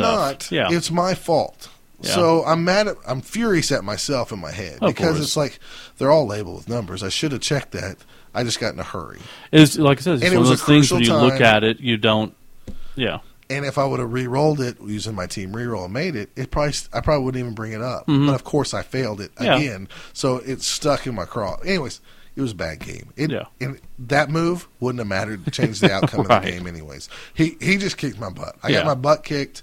Uh, it was only two to one, but I mean, it was a trouncing on the field. yeah, So it's it's not his fault. Like I said, I don't know what the etiquette is. Sure. Do you warn somebody? Do you not? Uh, should I just start shutting up? You know, when I play people and Eh. just say, you know, it is on the register. You know, he didn't give me attitude. I Right, said, right. I was more mad at myself. Yeah. anything. So I lost to Necro. This just that combo of the Necros, you know, with the flesh golems and Yeah. just ate my team up. But um, so then we went into round four. Thought, well, surely I have two ties and a loss. I'm going to play somebody easy. hmm No, I get dwarves. yeah. But who'd you play? I get dwarves. But who did you play? I played the guy that ended up being like everybody's favorite player to Yeah, play. you played Nathan. I played Nathan. What does that mean? It's still dwarves. yeah, but it's Nathan. What What does that mean? Nathan knows how to play. Nathan's awesome. No, hey, let me tell you something. I saw you two play a fun game. You guys played the first game Oh, next yeah. to me, and we'll go into that. In Oh a yeah, I second. will. and I knew that he was a good guy. So Oh, at the yeah. very least, when I sat down, I was like, no matter what happens, I'm going to have a Mm-hmm. fun time. This guy loves just Blood Bowl, and I can tell because number one, he talked about all. He has like every team painted and every Nathan star was. Nathan's the type of guy that you sit down and your immediate best buddies. He was like, "Oh, hey, how's it going?" And Well, yeah, Speaking of, we played our game. Uh, I think it was two to one was the final, I believe. Uh, I actually came out on top. yeah, Um, we had a fun, like I said, fun, good game. Yeah, I have two touchdowns here written down. So obviously, we must have had a two to one game because I won. Um, could have been two to zero. but I lucked out that, like right off the bat, Glart goes up there, injures one of his dwarves, you Mhm. know, and I had the numbers on him for the rest of the game. Oh yeah, So that was very, very helpful. But he had a cool painted up dwarf pirate team. I loved his team. It was the funnest game I had all day. Mhm. Um, and it wasn't just because I won, because there was a time where I thought, oh, here we go, he's going to come back and Mhm. and do this. But a uh, really nice guy. I wish he lived closer Oh, because it's very rarely you go to a tournament, you meet somebody and go, I'd like to take this guy home with me so he can play in our league back home. After the tournament, we are eating at Conan's Pizza, which is pretty good. It's expensive, but good. Um, we were kidding Kent and Matt. We're like, you know what? We- We're just going to take Nathan back with us because he likes to paint and he'll do it cheap or for free, and we need that. And he does a really good job, and he's fun. Yeah, he loves Blood Bowl. Just period. He, doesn't matter. He likes converting teams. Uh, so Overall, you went overall, a, a One one, win. one, one win, one loss, and two ties. yeah Really, I can't complain because like first time with Skaven at a tournament against And I played some tough teams. tough team. I mean, because they canceled all that dodge I had with those gutter runners. Hate that.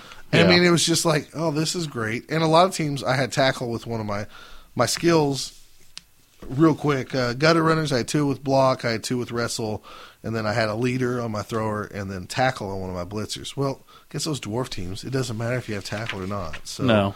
that was pretty stupid. And overall, out of the fourteen people, I, I finished sixth. Is what It's not bad. what the standings say, and I was kind of pissy. Like I said, because of those ties, because I wanted to win so bad. Yeah. but you can't win them all, and oh well. So Well- be it. How'd you do, Steve? Well, we'll start off with, like he said, my first game was against Nathan and his pirate dwarves, and I ended up beating him two nothing. But it was a great game, and part of that was, as I'm sitting there, I've got my back to one of the rooms, and there's a couple of rooms, and they got people in there playing some role playing game, and as I got my back, the bathrooms are down further down the hall. So Nathan's watching people go by, and he points out a girl, and he's like, "Hey, look at those boots." I'm like, "Huh?"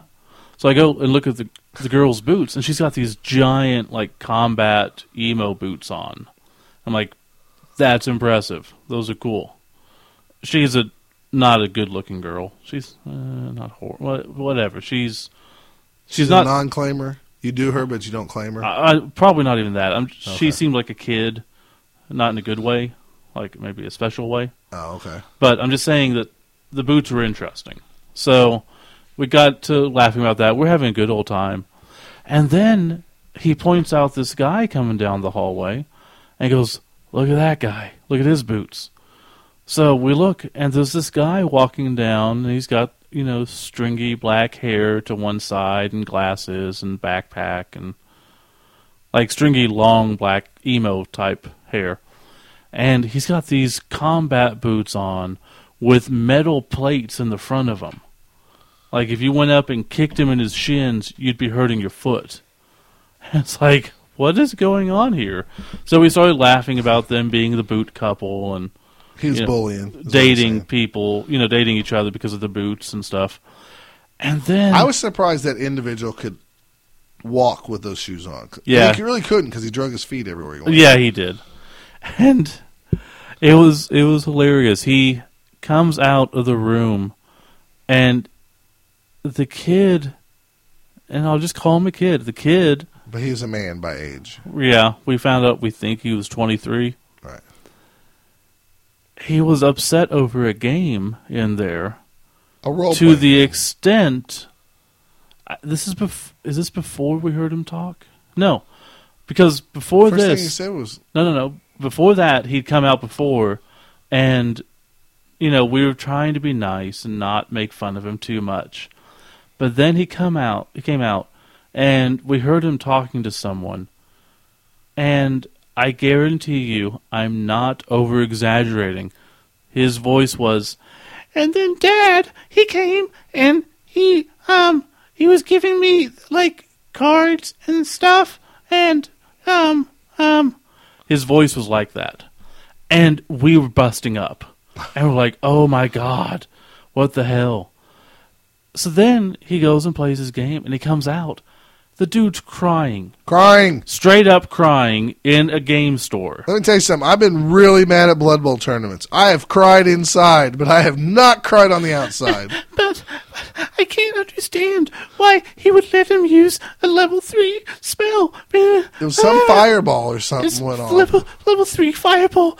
And he walks down like he's going to the bathroom, and he pulls a five year old crying tactic. When you're five years old and you don't care what people think, you take your shirt from the bottom at the waist and bring it up to your eyes and dot them. The dude was doing that. Dude, and then he kept ranting about it, Yeah. and going off, and like Kept people out stomping his check. feet, and I can't believe that they would do it. And people try to come out and calm him down. fuck, I nick. I think I nicknamed him. Maybe you know it wasn't me. May might have been Nathan, but I think I nicknamed him Sad Skrillex. you look up a picture of Skrillex, you make him cry, and that's what that guy looked like. It Now- was the saddest He yet cried funniest throughout thing. the whole first round of the Blood Bowl. Oh, two hours. we could Cried. barely play our game for laughing and try. We're trying not to be mean. Every I'm not a bully by nature, but every fiber of me wanted to go over there and slap that guy in the face and go, "Shut up! Oh, it's a game. Sit down and be a person, not a baby." I'd say a man, but I don't know if he could be a man.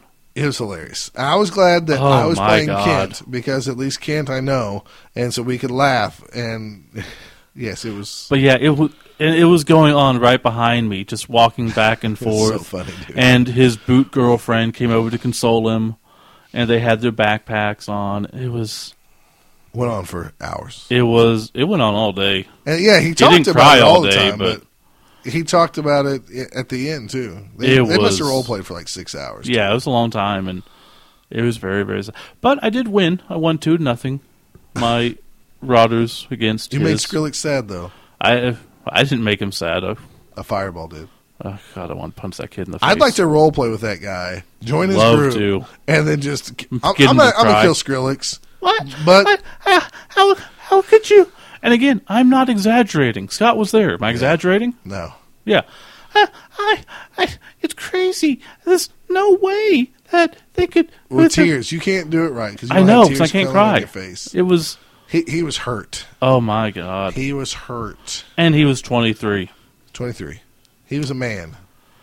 So, to sum up, Nathan's awesome. Sad Skrillex was hilarious, and I won two to nothing. Nathan, if you would like to dodge tornadoes and join a fun league, come on up to Moore, Oklahoma. We're, we will take you in right now. And if you're looking to paint stuff, please let me send teams to you so you can paint them. and earn money. Please let me help you help you. Yes, li- listen to this. Let us contact us at both down podcast at gmail.com. And I'm being serious. Oh yeah. I seen your work. I know you like to paint. Me and Steve can help you earn money. Yes. Enough said. We'll talk off there. So, second round, I play our buddy Brad from Houston. Houston! And um He's playing humans. have I played him before? I don't think I ever played him before. He's been at so, several of our tournaments. He's been to, he's I don't think you ever have played him. great enough to come up to all of our tournaments, and he's a great guy. But yeah, he is playing humans, so I got to play him. And this is where my beast of Nurgle shone like the star he was. His human runners like were trying to make a break down the sideline to score, and I made some stupid mistake, and somehow they got the ball, and they're going down the sideline. My beast of Nurgle walked up to them and sat there on the sidelines, holding those mofos in his grasp. And I couldn't knock him down, but they could not leave because two strength versus five strength, and you got to roll a five or you know above a five. That's better than an eight. Um, he stuck there for turns. It allowed me to get all my team over there, hurt him, get the ball away. I think I ended up winning that one two to nothing, or maybe. I think the first one was two to nothing. I think this one was two to nothing. But yeah, so my Beast of Nurgle, that whole game was just, just killing people. Not literally. Here's the thing: this whole tournament was amazing for the fact of I got a ton of people knocked out, but I didn't cause hardly any true casualties. Two. Two. Whole tournament. The whole- caused two. But playing against Brad and uh, Nathan, I had half their team in the KO box most of the time. I was just knocking them out left and right. I just couldn't put the finishing touch on them. Not going to complain since I won. So this takes me into the third round. And this is against Dean Piper. Nice guy. Uh, He's the one who invented the uh, interception app, right? Yes. Yeah. Um, and this is partly where we get to ranting from the previous segment. It's nothing against him. However, he had a roller derby team, and they're all roller derby girls, but it was an undead team. Now he had it's a beautiful method, you know, because they have the smaller bases. He put a clear base underneath them and wrote the numbers and the positions on each one of them, so it was clear. They had positions, they had numbers, they had the skills on them.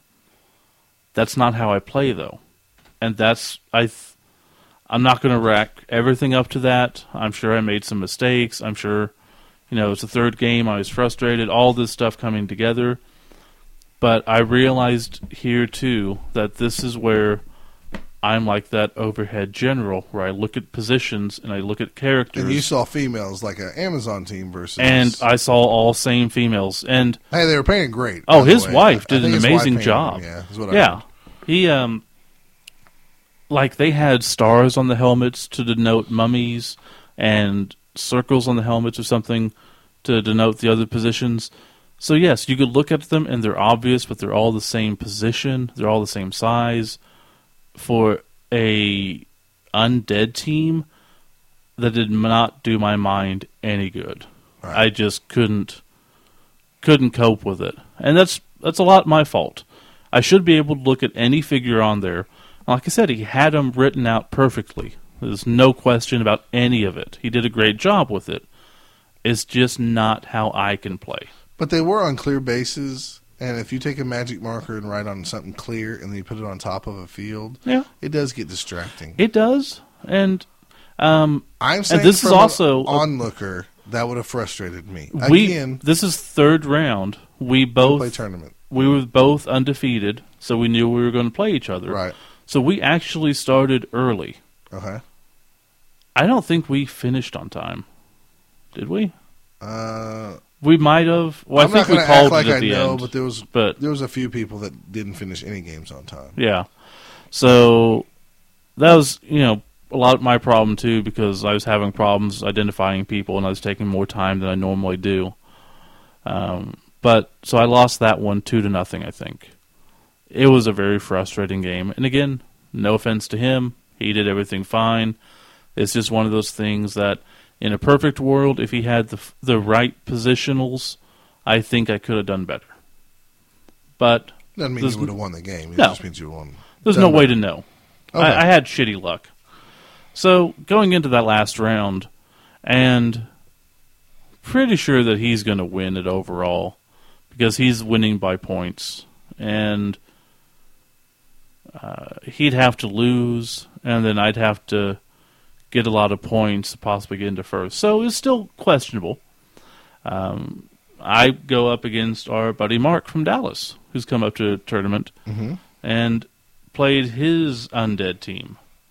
And his undead team was a lot easier.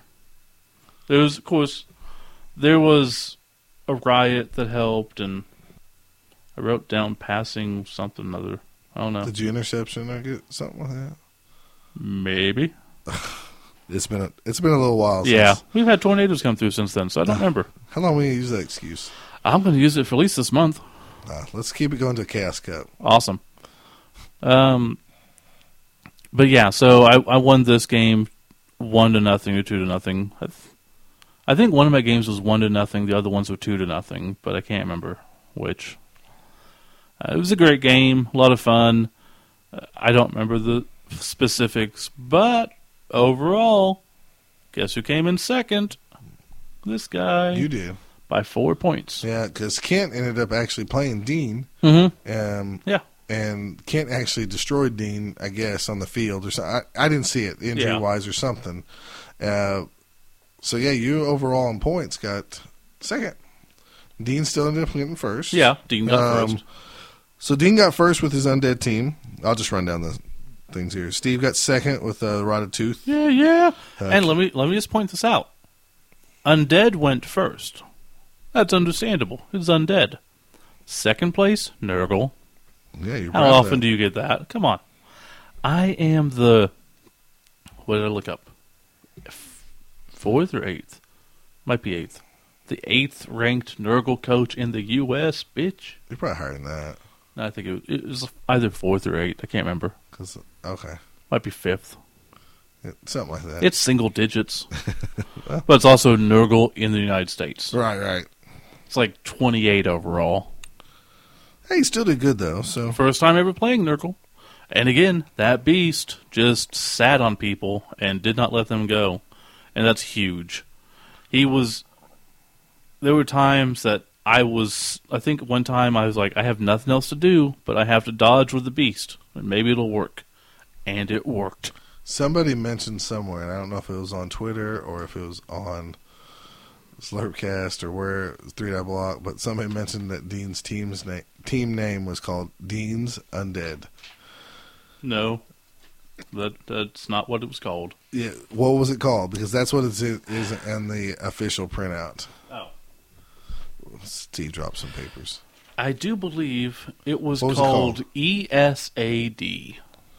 What? Okay. I wasn't going to show I'm not gonna pick you. on Dean. There you go. Oh, okay. You are going to show it to me? E S And again, no offense to Dean. E said. Look at the first letter of everybody's name on the roster. Oh, Emily, Alice, Teresa. You just keep reading. Emily, Alice, Teresa, Uh huh. EAT. Samantha, Helen, Iris, Tabitha, and Nancy, Denise, Deborah, Irene, Ellen. yep. E ESAD. Oh, it's Not that I'm afraid of cussing. It's eat shit or die, and die. eat shit and die. Okay. Yep. Um, I'm not picking on Dean either. What, what I want to say is most of these tournament Blood Bowl names were not both down approved, everybody. So suck on that. Austin, Texas. Let's see. Thriller, the mixtape. That was Mark's team. No. Uh, Nathan's. Did Nathan have a team name? Yeah, his team name was the Pequods. They needed That's what it was. They needed a, a city or a region or something. Hey, he, he named him after a boat. I, I I'm fine with that. It's the Pequod from Moby Dick. Let's Have them be the Pequod Penguins. I don't care. And State Spartans is who Brad played. Right. And he actually had a logo and everything, so that was cool. And he had his positions clearly marked, and How did that feel? like his uh, see even color coded on the oh, on the sheets. sheet. That's nice. he had additional skills set off to the side. I should say, as we wrap this up, uh, I played Kent Rafferty in the first round. He had the uh, Rot Cup or ROT Rally Racers. And Yeah, it was some type awesome. of converted, I guess, orcs from 40k or something.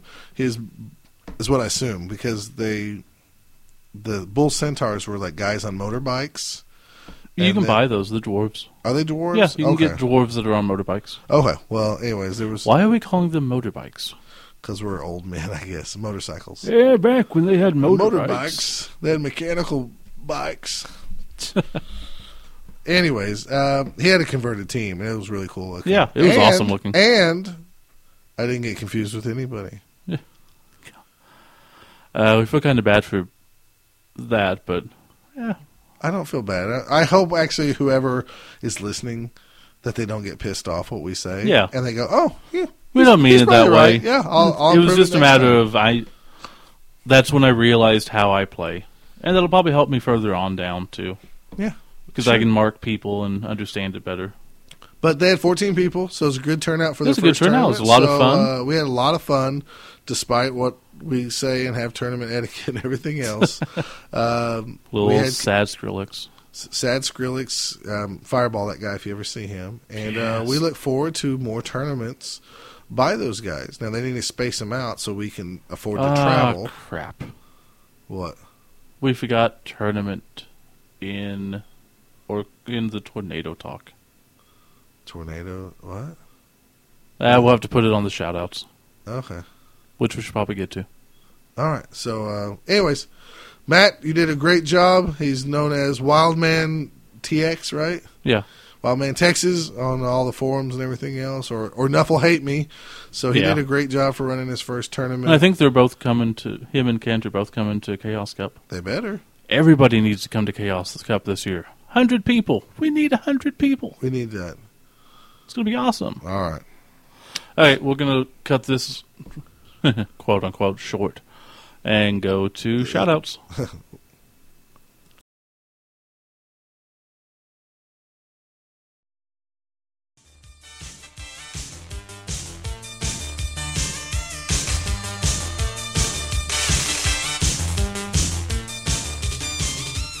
Up next, we have a special surprise segment for you. It's actually a report sent in by correspondents Slippery Wicket and Will Lispin, reporting in from the NAF Championship that was held this last month. So sit back and enjoy. We've got some quick interviews with people as they played their matches. Well, I guess not as they played, but in between matches. And we get to hear about the venue, lunches, and people wearing odd uh, costumes, I guess. Because apparently now we dress up to play Blood Bowl. I guess some people always have. We're looking at you, Zoot Suit. Hey there, it's Slippery Wicket, and this is Will Lispin, and we're here to commentate on the NAF Championships 2513. Yes, that's right indeed. Praise Slaanesh, we get some nice weather out here. Oh, indeed. Hopefully there's no uh, fire meteors or any sort of icy weather, because, uh, well, uh, I'm, I'm cold-blooded. Indeed, uh, so you're gonna go get yourself some goblin nachos? I'm gonna be after the first round, but uh, let's see who's rolling on up in. We've got our uh, beautiful, lovely uh, NAF staff here, and all those lovely players, those uh, beefy, the chunky menfolk over, there. Oh yes, indeed, uh, probably about 200 or so. Oh my God, there's so many coaches. Oh, this has to be some sort of record number. Uh, yes, maybe, but um, I'll tell you what. Let's go down to the dugouts now and start doing some interviews. Oh, maybe. Okay, I'll see you there. See you there, man. So this is Will Lispin here with Shani Poo and Diamond Joe Quimby. this is day zero, guys. What do you think of the event round here? It's uh, pretty groovy, Yeah, pretty groovy. That's pretty good, eh? Yeah. I suppose. Yeah, it's. I mean, it's a pretty nice venue, and uh, you know, blood bowlers being blood bowlers. There's some weird characters around. There's some random guy walking around in a onesie, big fat lizard. yeah, he does that. Yeah, but hey, that's Glowworm. He's a bit of an eccentric fat one. Yeah, that's, I suppose that's one way of putting it. It looks almost as uh, green as Tom does after last night's drinking. So, uh, I couldn't be involved in last night's drinking and play blood bowl. Well, I'm a power gamer. Do you think there's a good attendance? Is there a good number of players? Uh, yeah, not as many as the big years gone by, but pretty good for recent times. What about you, Shani? What about you? Uh, yeah, I know there's quite a few people not come purely due to the venue, but it's, I think there's 150 people maybe. 150, really? Oh my gosh. So yeah, I don't think it's been a bad turnout. Marvelous. Well, thank you too. I'll be getting over the pitches now, and I'll see you later. Roll on. So it's Slippery Wicket here with famed Blood Bowl player Block and Roll. Hello, Block. Hiya, how are you? Oh, I'm fantastic. So, um, what do you think of the venue so far here at the NAF Champs? Really nice. I kind of was a bit unsure about moving away from Warhammer World because I don't know, geek factor. Like, I think it's cool. everybody was. Yeah. yeah. and this is amazing. Like the hotel's really nice, and like, they got a good deal on it. The room's really good here. That was the only thing with Warhammer World. Always got a bit warm and a bit like, uh, you know, there's people playing Warhammer and stuff. okay, and Cantaloupe used to find it freezing, so you know, Oh yeah, um, I, I always used to overheat being a frog and everything, but um, so uh, what team did you bring today, and what's her name? what's the name of the team? Yeah. Um, the name of the team is. It, it's kind of a pun which works when you see it written down. Yeah. It's the Amazons, and the team is called Amazing Ons with the ing in brackets. So it looks like Amazons with ing in the middle to make it Amazing Ons. Like I said, it works better written down. I can understand that. That sounds very good. Those are a fantastic team of vicious women who'll beat the pulp in your op- opponents. well, maybe, or they'll probably just die a lot, one or the other. Warriors, it's Amazons. Well, thank you, Robin, uh, and best of luck. You should ask me what uh, what my actual roster is because it's bullshit. It's complete bullshit. So if you can stick that in. So, I'm sorry, you want to say about your actual roster? Who you hired? Yeah, I think it's. I don't know whether it's like an actual silly sod thing, but he convinced me to take it last year and the year before, and then certain somebody helped me decide on Amazons this year. But anyway, um, it's four blitzers, one thrower, so I can take leader, Yeah, standard. uh, six linemen, Yep. and Roxanna Darknail, Oh, excellent, Roxanna. I like her. She's a vicious uh, so-and-so, but yeah, she's great. game winner. Yeah.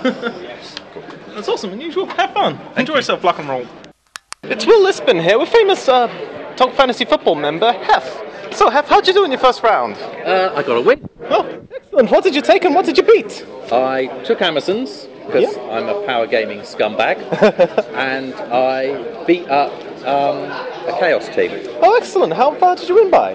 2 1, but I lost 3 1 on casualties. Oh, nasty. We must have taken a pounding. Just a bit. Just a bit. So, what do you think of the venue so far? Oh, it's a nice venue. It's, uh, you know, comfortable, big room, lots of space. Glad to hear everybody saying similar things. Um, thank you, and I hope you enjoy your next games. So do I. Let's hope it goes on like that. Hi, I'm Glowworm, and if you like a good goblin, coach, join me at Third Bowl this year on the 10th of 11th of August in sunny Bognor Regis in the UK, or on www.justgiving.com forward slash glowworm. We're collecting money for a UK cancer charity. Please sponsor me. See you there. Will Lispin here with one of the rarest things you'll ever see in a Blood Bowl pitch, a female coach. So, Hannah, how are you doing? I'm doing very well, thank you. Okay, that's marvellous. What did you bring to the table today? I brought wood elves, uh, my pink uh, wood elves. I thought I could go with the girly thing, and um, I'm doing okay with them. So Oh, magnificent. How'd you do in your last game, round three? I uh, won three one, but it was against uh, August. So That's marvellous. Suppose you kicked around over little snotlings? yes, I did. Uh, got quite a few casualties. well, a couple. Excellent. So, what do you think of the venue so far? I think it's been really good. Um, I prefer it to uh, Warhammer World. Marvellous, glad to hear. I didn't like that big castle myself. Well, thank you. Worship Slaanesh and see you later. Oh, here we are now with uh, Loki after just after another game at round three of the NAF Championships. How did you do, Loki? Uh, yeah, not not so well, not so well. Lost to some orcs. Uh, what did you bring here today, Loki? Um, the tree hugging hippies, uh, which is a, a halfling team. Oh, so a little pudgy, can't take the ball too far, you know, that sort of thing? Yeah, and the orcs rudely kicked the ball behind them every kickoff. So it's a long way to run to get back to the uh, line of scrimmage. Oh, we tend to do that was big green up, so and so. Oh, you would know. Oh, I'm a slam, good man. well, um, thank you. I'll go up and do a little racist son of a gun. Uh, okay, thank, thanks. Thank you very much, Loki, and uh, burn in hell. Will Lispin here, round five of the NAF Championships with Bugrid. One of the rarest things you'll ever see a troll slayer coaching goblins. well, you have to take something different. And I lost with the goblins last year, and I was determined to challenge for the wooden spoon again this year. So how are you doing so far? I have uh, so far four losses and one surprising win against ogres. um, the guy playing the ogres is way out in ahead in the stakes for winning the most casualties. He was on 21 casualties when I played him, and he took seven more against me, but I won the game 3 0 with uh, four casualties of my own. Well, taking the win isn't going to help you get that wooden spoon, you know. Too true. And hopefully I won't go home with it this year. So, what do you think of the venue so far? All these people, all these lovely NAF champs, guys. It's a beautiful venue. I'm, uh, the move from Warhammer World was a contentious one, but I think that they pulled it off quite nicely. The lunches may be a little bit lacking from the uh, Warhammer World venue, being just a bag lunch rather than a hot meal. But otherwise, it's been a really gorgeous venue. The, the air conditioning works, and there's plenty of free water, which is always a bonus. Marvellous. As a ginger yourself, is there anything you'd like to say to Stephen Scott? Gua Nation! One nation under Gua! One nation under Gua! Gingers with attitude. Thank you. Thank you, uh. You've been marvellous. Thank you. So, it's Slippery Wicket here with Nazgob. Head of a, uh, what did you bring today here, Naz? Uh, I've been leading a Chaos Pact team. Uh, they are called Wasteland United. Oh, excellent. And uh, who have you got playing on you? One of those ragtag bunch. Well, I managed to bring together many of the old stars, you know, bring be able to bring them back in. Unfortunately, we couldn't entice Morg out of retirement, so we've had to bring in three rookie big guys. And I really have to recommend uh, Rag Thrush, the Destroyer, for scoring a touchdown in his final game. Arfrosh, uh, what's, what race is he? What is he? Uh, Minotaur, he managed to pick up that ball, and on his way to the end zone, he did kill a Skaven. Oh, that's very weird to see a Minotaur pick up a ball with his big, beefy hands. Well, there wasn't much left to hit because everything was on the floor, so he figured he might as well try and get some glory. I can't complain. He took us to, to the 2 0 win. Well, if his can cause a, uh, score a touchdown, and I'm all up for that. We were very pleased with him. Uh, we actually managed to remove every Skaven from the pitch. It was a great, great day. Uh, there was much blood to be drunk, and Khorne is quite happy. Oh, magnificent! Uh, Khorne worshippers, eh? My friend Will Lispin is a Slaanesh worshipper. Yeah. We have a few of those on the team, of course. Uh, we are united. We embrace all faiths. Even Nuffle himself? occasionally, uh, but of course, the four great Chaos Gods must come first. Uh, ab- absolutely, absolutely. So, what do you think about the venue? Uh, I think it was very good. Uh, there was some decent food, with lots of food, and this is the important thing. 'cause you've got to remember, big hungry stomachs on a Chaos Pact team. They have lots to eat, lots and lots to eat. And while they can provide their own food, really they would prefer something cooked. Getting uh, 12, 13 men uh, has got to take up a lot of meat. Huh? A lot of meat, and I don't want them to eat me, so Of course, of course. Uh, Chaos coaches are always the first ones to go. Um, so, uh, do you think it's been well organised? Do you think the NAF have done their job, kept everyone in line with the pokey sticks? Uh, I would have personally preferred fewer pokey sticks uh, and more of the whips, but in general, I think they've done really well. Uh, I think the whole thing's run very, very smoothly. Is there any last thing you'd want to say to our wonderful ginger badgers? They need to come across the ocean and join us next year. Oh, absolutely. Uh, well, thank you very much, Nazgob. Any last words from you, Robin? Um, yeah, uh, Roxanna, I'm not doing that next year. Third year where I've done the, the nonsense Amazon roster. Two wins, three draws, one loss. Not so good. But yeah, really nice weekend. I never trust anyone that can slay you undead. well, thank you very much, you two, and uh, best of luck in the future.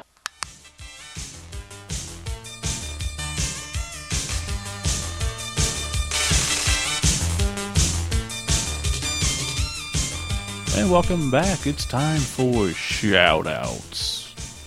Shout outs. Caught Scott off guard. He had to put his earphones on real quick. I did. I was. I didn't know what you were doing. I know. Um, this month we got some shout outs. Gonna shout out to Abby for sending in some very awesome clips from the NAF Championship. Not the Blood Bowl, the NAF Championship. It is the Blood Bowl, though. I want to say it's Blood Bowl. I mean, technically, it is. Yeah, right? it's what the Blood Bowl used same to be. Same history, Yeah, right. Okay. yeah. She was there, so she did some segments for us. Strict Goblins. Didn't do very well. Really? I think Strict Goblins. Wow, Not the Fish Canners. oh, that makes sense. Yeah. Goblins, are hard, especially in that crowd. Yeah, the guy who won it all went like 6 0 with Wood Elves, I think. Wood Elves. What elves? Just any elves. Uh, see. Shout out to. I, I want. I said the guy who won it. It was uh, he. He's online as Jim Jiminy. Oh, yeah. So now he's like the highest Not ranking. Core. Not core. So Core, sad. you let us down. He's okay. I'll come back and destroy next year. I'll go to America and destroy people. Um, oh yeah, special shout out because now we are the only podcast to have an official mention by Jervis Johnson. yeah, eat that. Yeah, mother- you mother heard that earlier. Uh huh. I am trying to keep this clean, but I guess it doesn't matter because you already said fuck it. A couple of times. Why we never keep it clean? We just we are what we are. That's why people love I us. know, but I try because I know there might be children out there. Because we're the children podcast. No, we are. no, I'm not allowed within 500 feet of children podcasts. Jervis Johnson listens to both down. Or so he says. Oh, He says it, so it must be true. I don't know if it's true, but it doesn't I'm going matter. to believe you it know is. how happy that makes me. Oh, that was so awesome. Since I've been playing in his sandbox for so long, making Yeah. him mad, and him going, "This is not Jervis Johnson approved." Who, who mm-hmm. would play the Arconian Swarm? That's so stupid. He was cool enough to get a stupid letter from him, and then know. to or an email, and then to get that. I know. awesome. I can say I talked to him, and he's on our podcast. Now we just need to get over there one year and meet him in Kidnap him. person. Um, yeah, meet him in person. Probably not kidnap. I might. Although we could be a good segment. Yeah, I'm gonna kidnap him and make him play Blood Bowl against me, and try to catch him doing things wrong. W- Would you? Uh, it's like watching Steve Jackson play Munchkin. Yeah. It's sad. Oh, we the guy doesn't know I- how to play Munchkin. He doesn't. No, It's a Steve Jackson game. he created it, but he goes and plays it, and he gets the rules wrong. And watch How many, how many times would Jervis start his turn and not move his turn marker? And he'd go, legal procedure. Jervis, suck it. Yeah. Sounds like something Mordecai and Reagan Yeah, do. that's what I was thinking. yeah. Oh, okay. Anyone else? I would like to give a shout out to Justin Sharp, who's also known as Sharp58 over on FUMBBL. He just uh, joined FUMBBL this year, so I guess he's new to Blood Bowl, or maybe a longtime Blood Bowl player, but new to FUMBBL. Yeah. Anyways, he contacted me through FUMBBL and said he loves the show, loves the fluff, and Awesome. all that stuff. So keep on listening, Justin, and thank you. Always good to have people telling us they love the show. Yes. Nobody tells me that on FUMBBL That's because you're hardly ever on FUMBBL, because I'm never on FUMBBL. and um, yeah, you're never on FUMBBL. I bought dice. You did. That's awesome of you.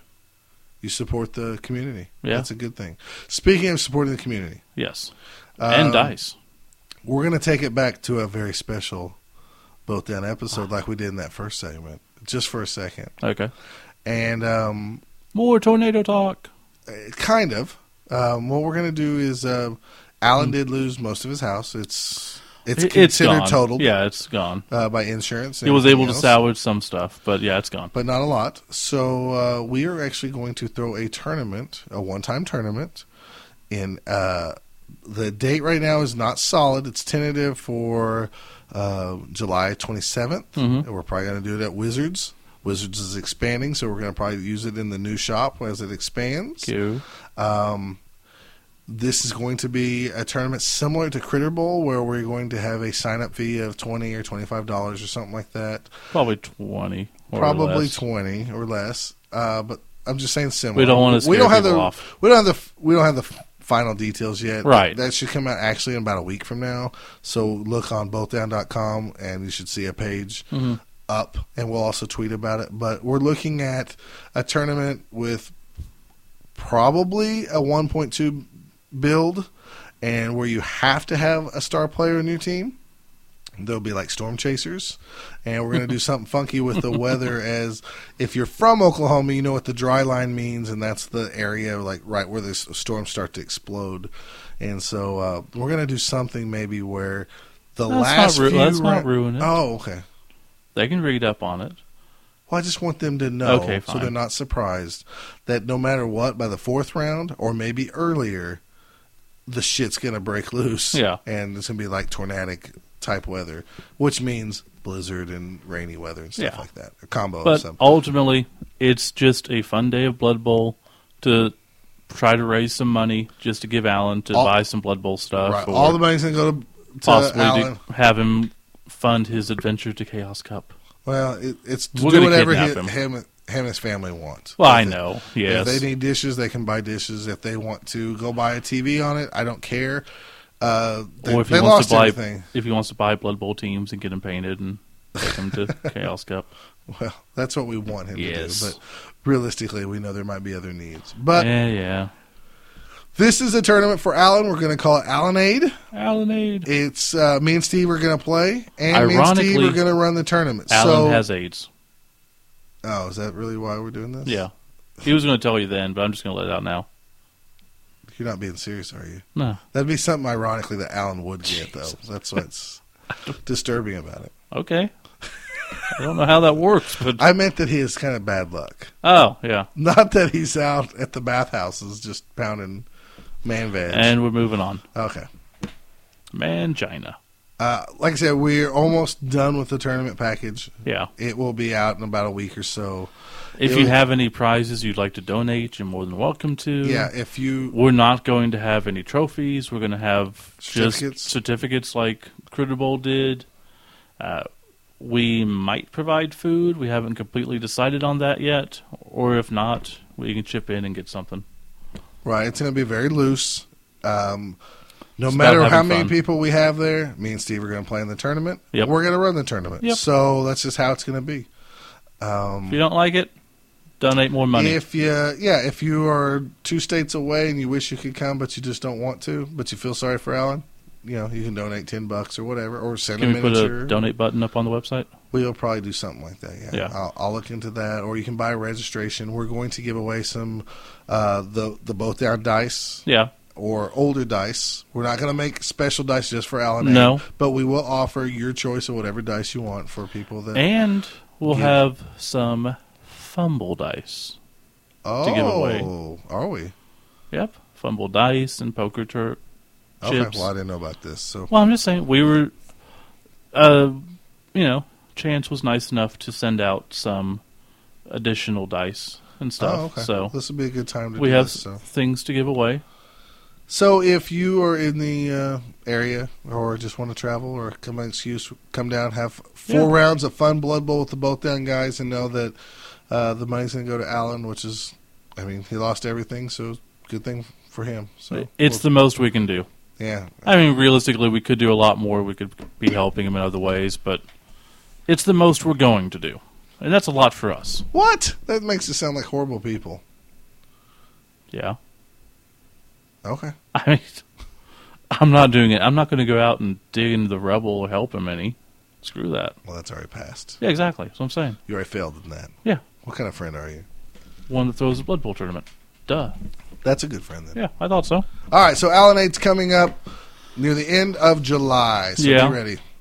Um, anything else? My birthday's coming up July 5th, so if you'd like to send gifts, you're more See, I need to write this down because I always forget.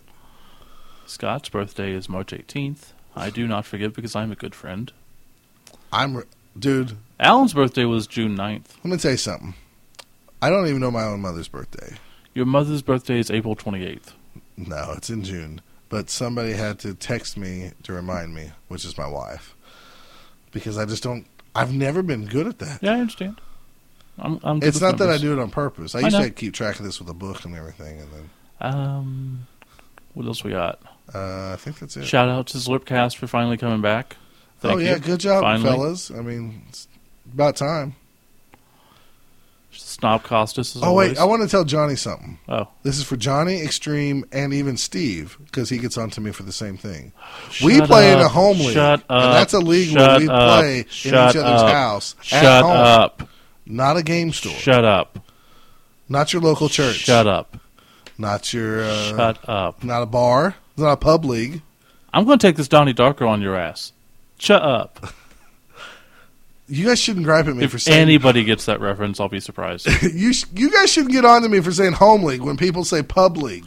Nobody's getting on you for saying home league at all. No, it's the fact that back. every time you say home league, you have to go into. Uh, that's the league that we play at home with You know what Stan Lee taught taught me in the '80s about comics?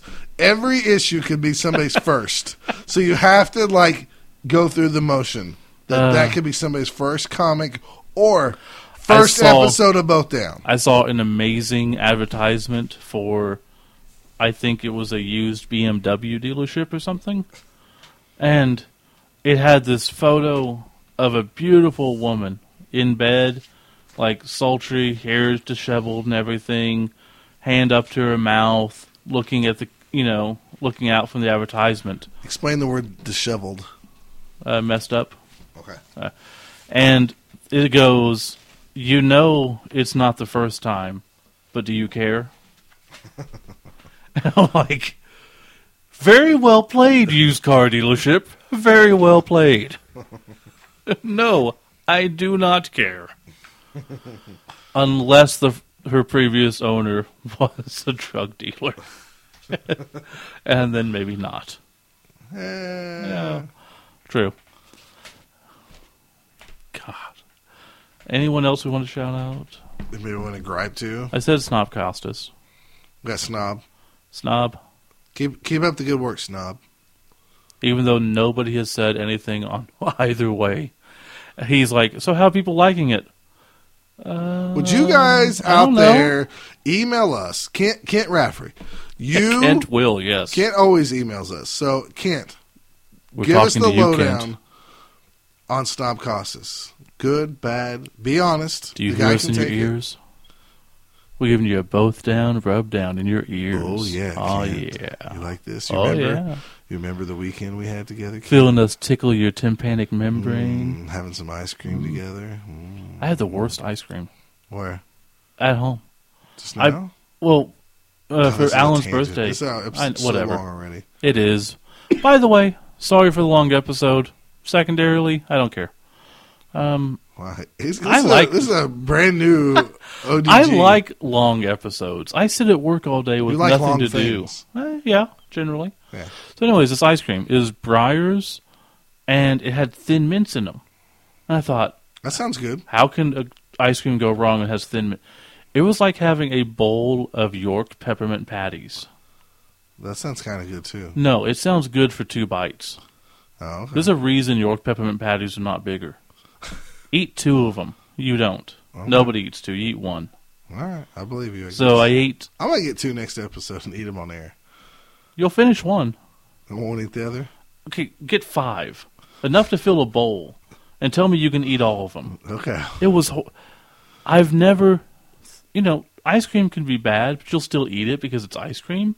Not this. This was. I, was, I had like three bites. I'm like, I'm done with this.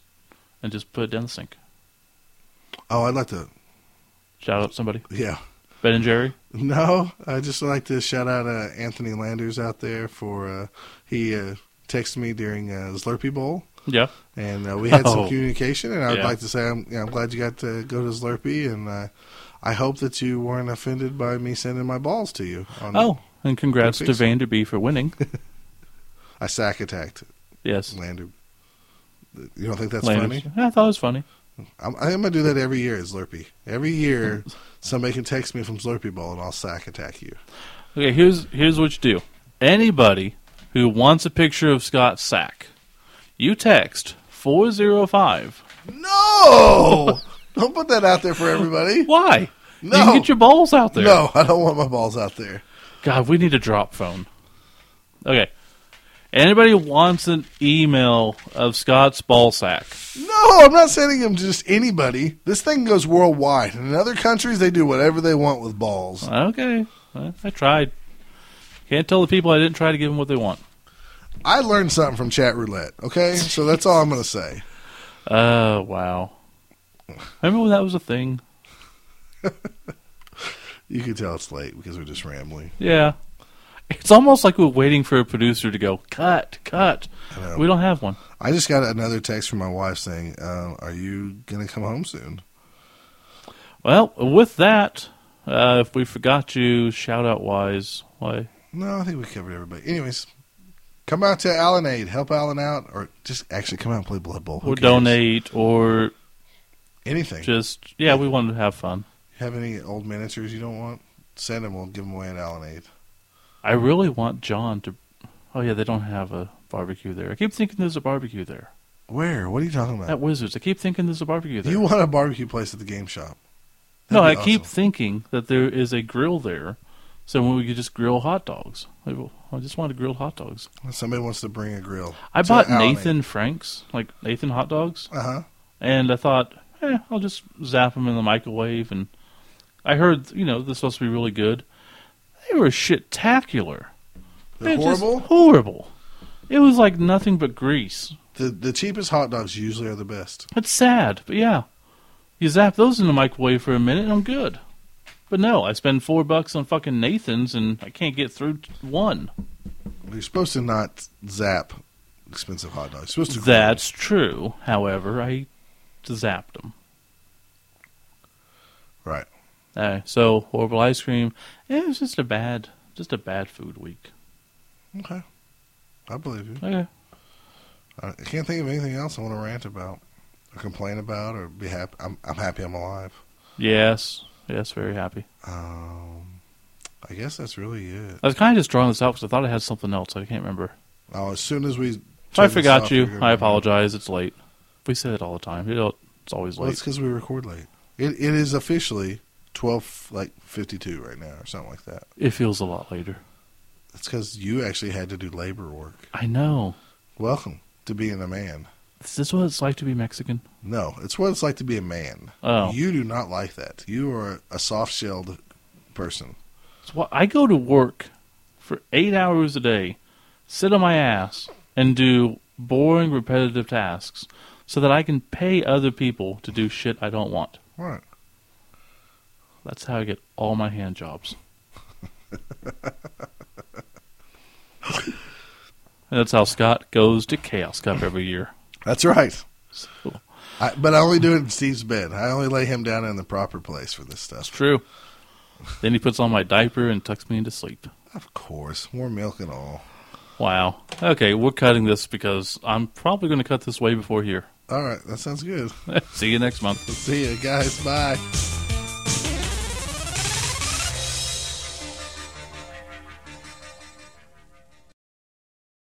You can follow Both Down on Twitter at Both Down.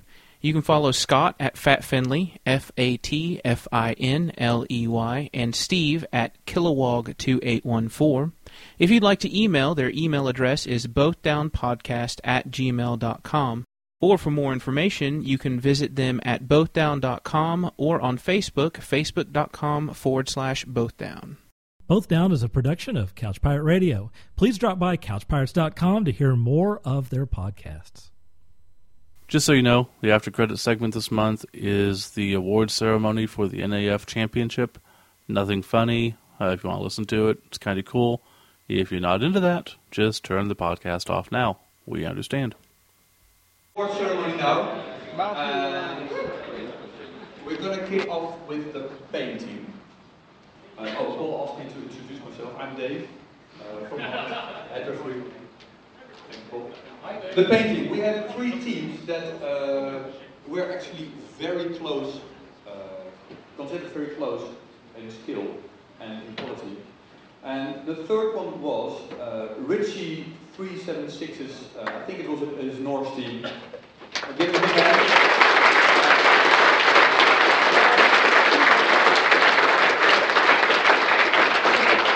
Second one was Sting with his uh, fantastic Chaos team. And the winner was the Norse team from JTY. Give him a up here.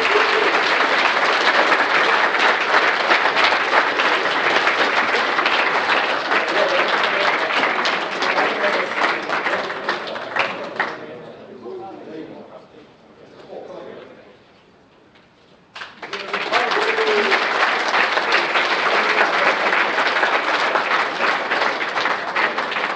Okay, then we go to uh, personal performance kind of thing. We'll start with the most touchdowns. It's a no number with 18 in six matches. Well done.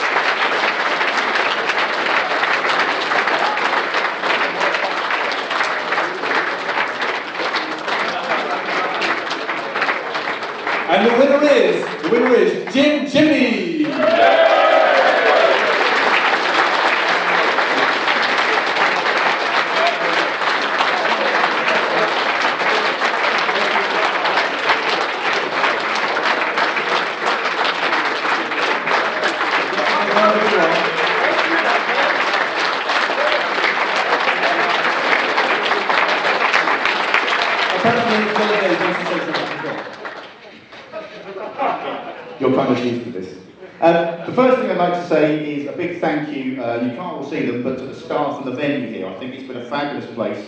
Uh, first time obviously at Warhammer World. Uh, been brilliant. We can all stay on site, but big thanks to obviously the staff and everybody here.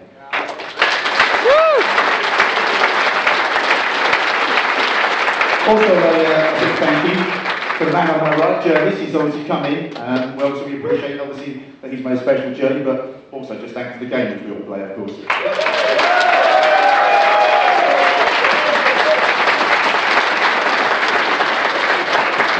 Of course, uh, a very important part here. I just like all the guys in the black and white shirts. Come forward, come up here, don't be shy. Because we've all been enjoying ourselves playing. I've hardly done anything organising, I know that, but these guys, all of them, have put in a lot of effort. It's been, I tell you, you wouldn't believe the amount of emails that have flown around, the things have to think about, all that kind of stuff. Huge thanks, they've all put bits in, so a big round of applause for them, please.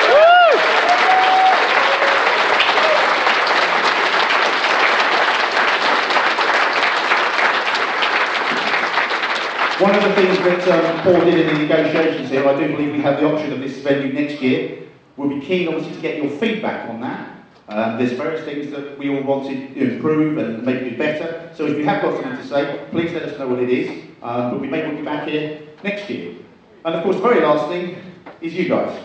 It's all very well us doing all this sort of stuff, but without you, this doesn't happen. So the way you approach it, all the attitude, the great fun we've had, thanks guys, thanks for coming.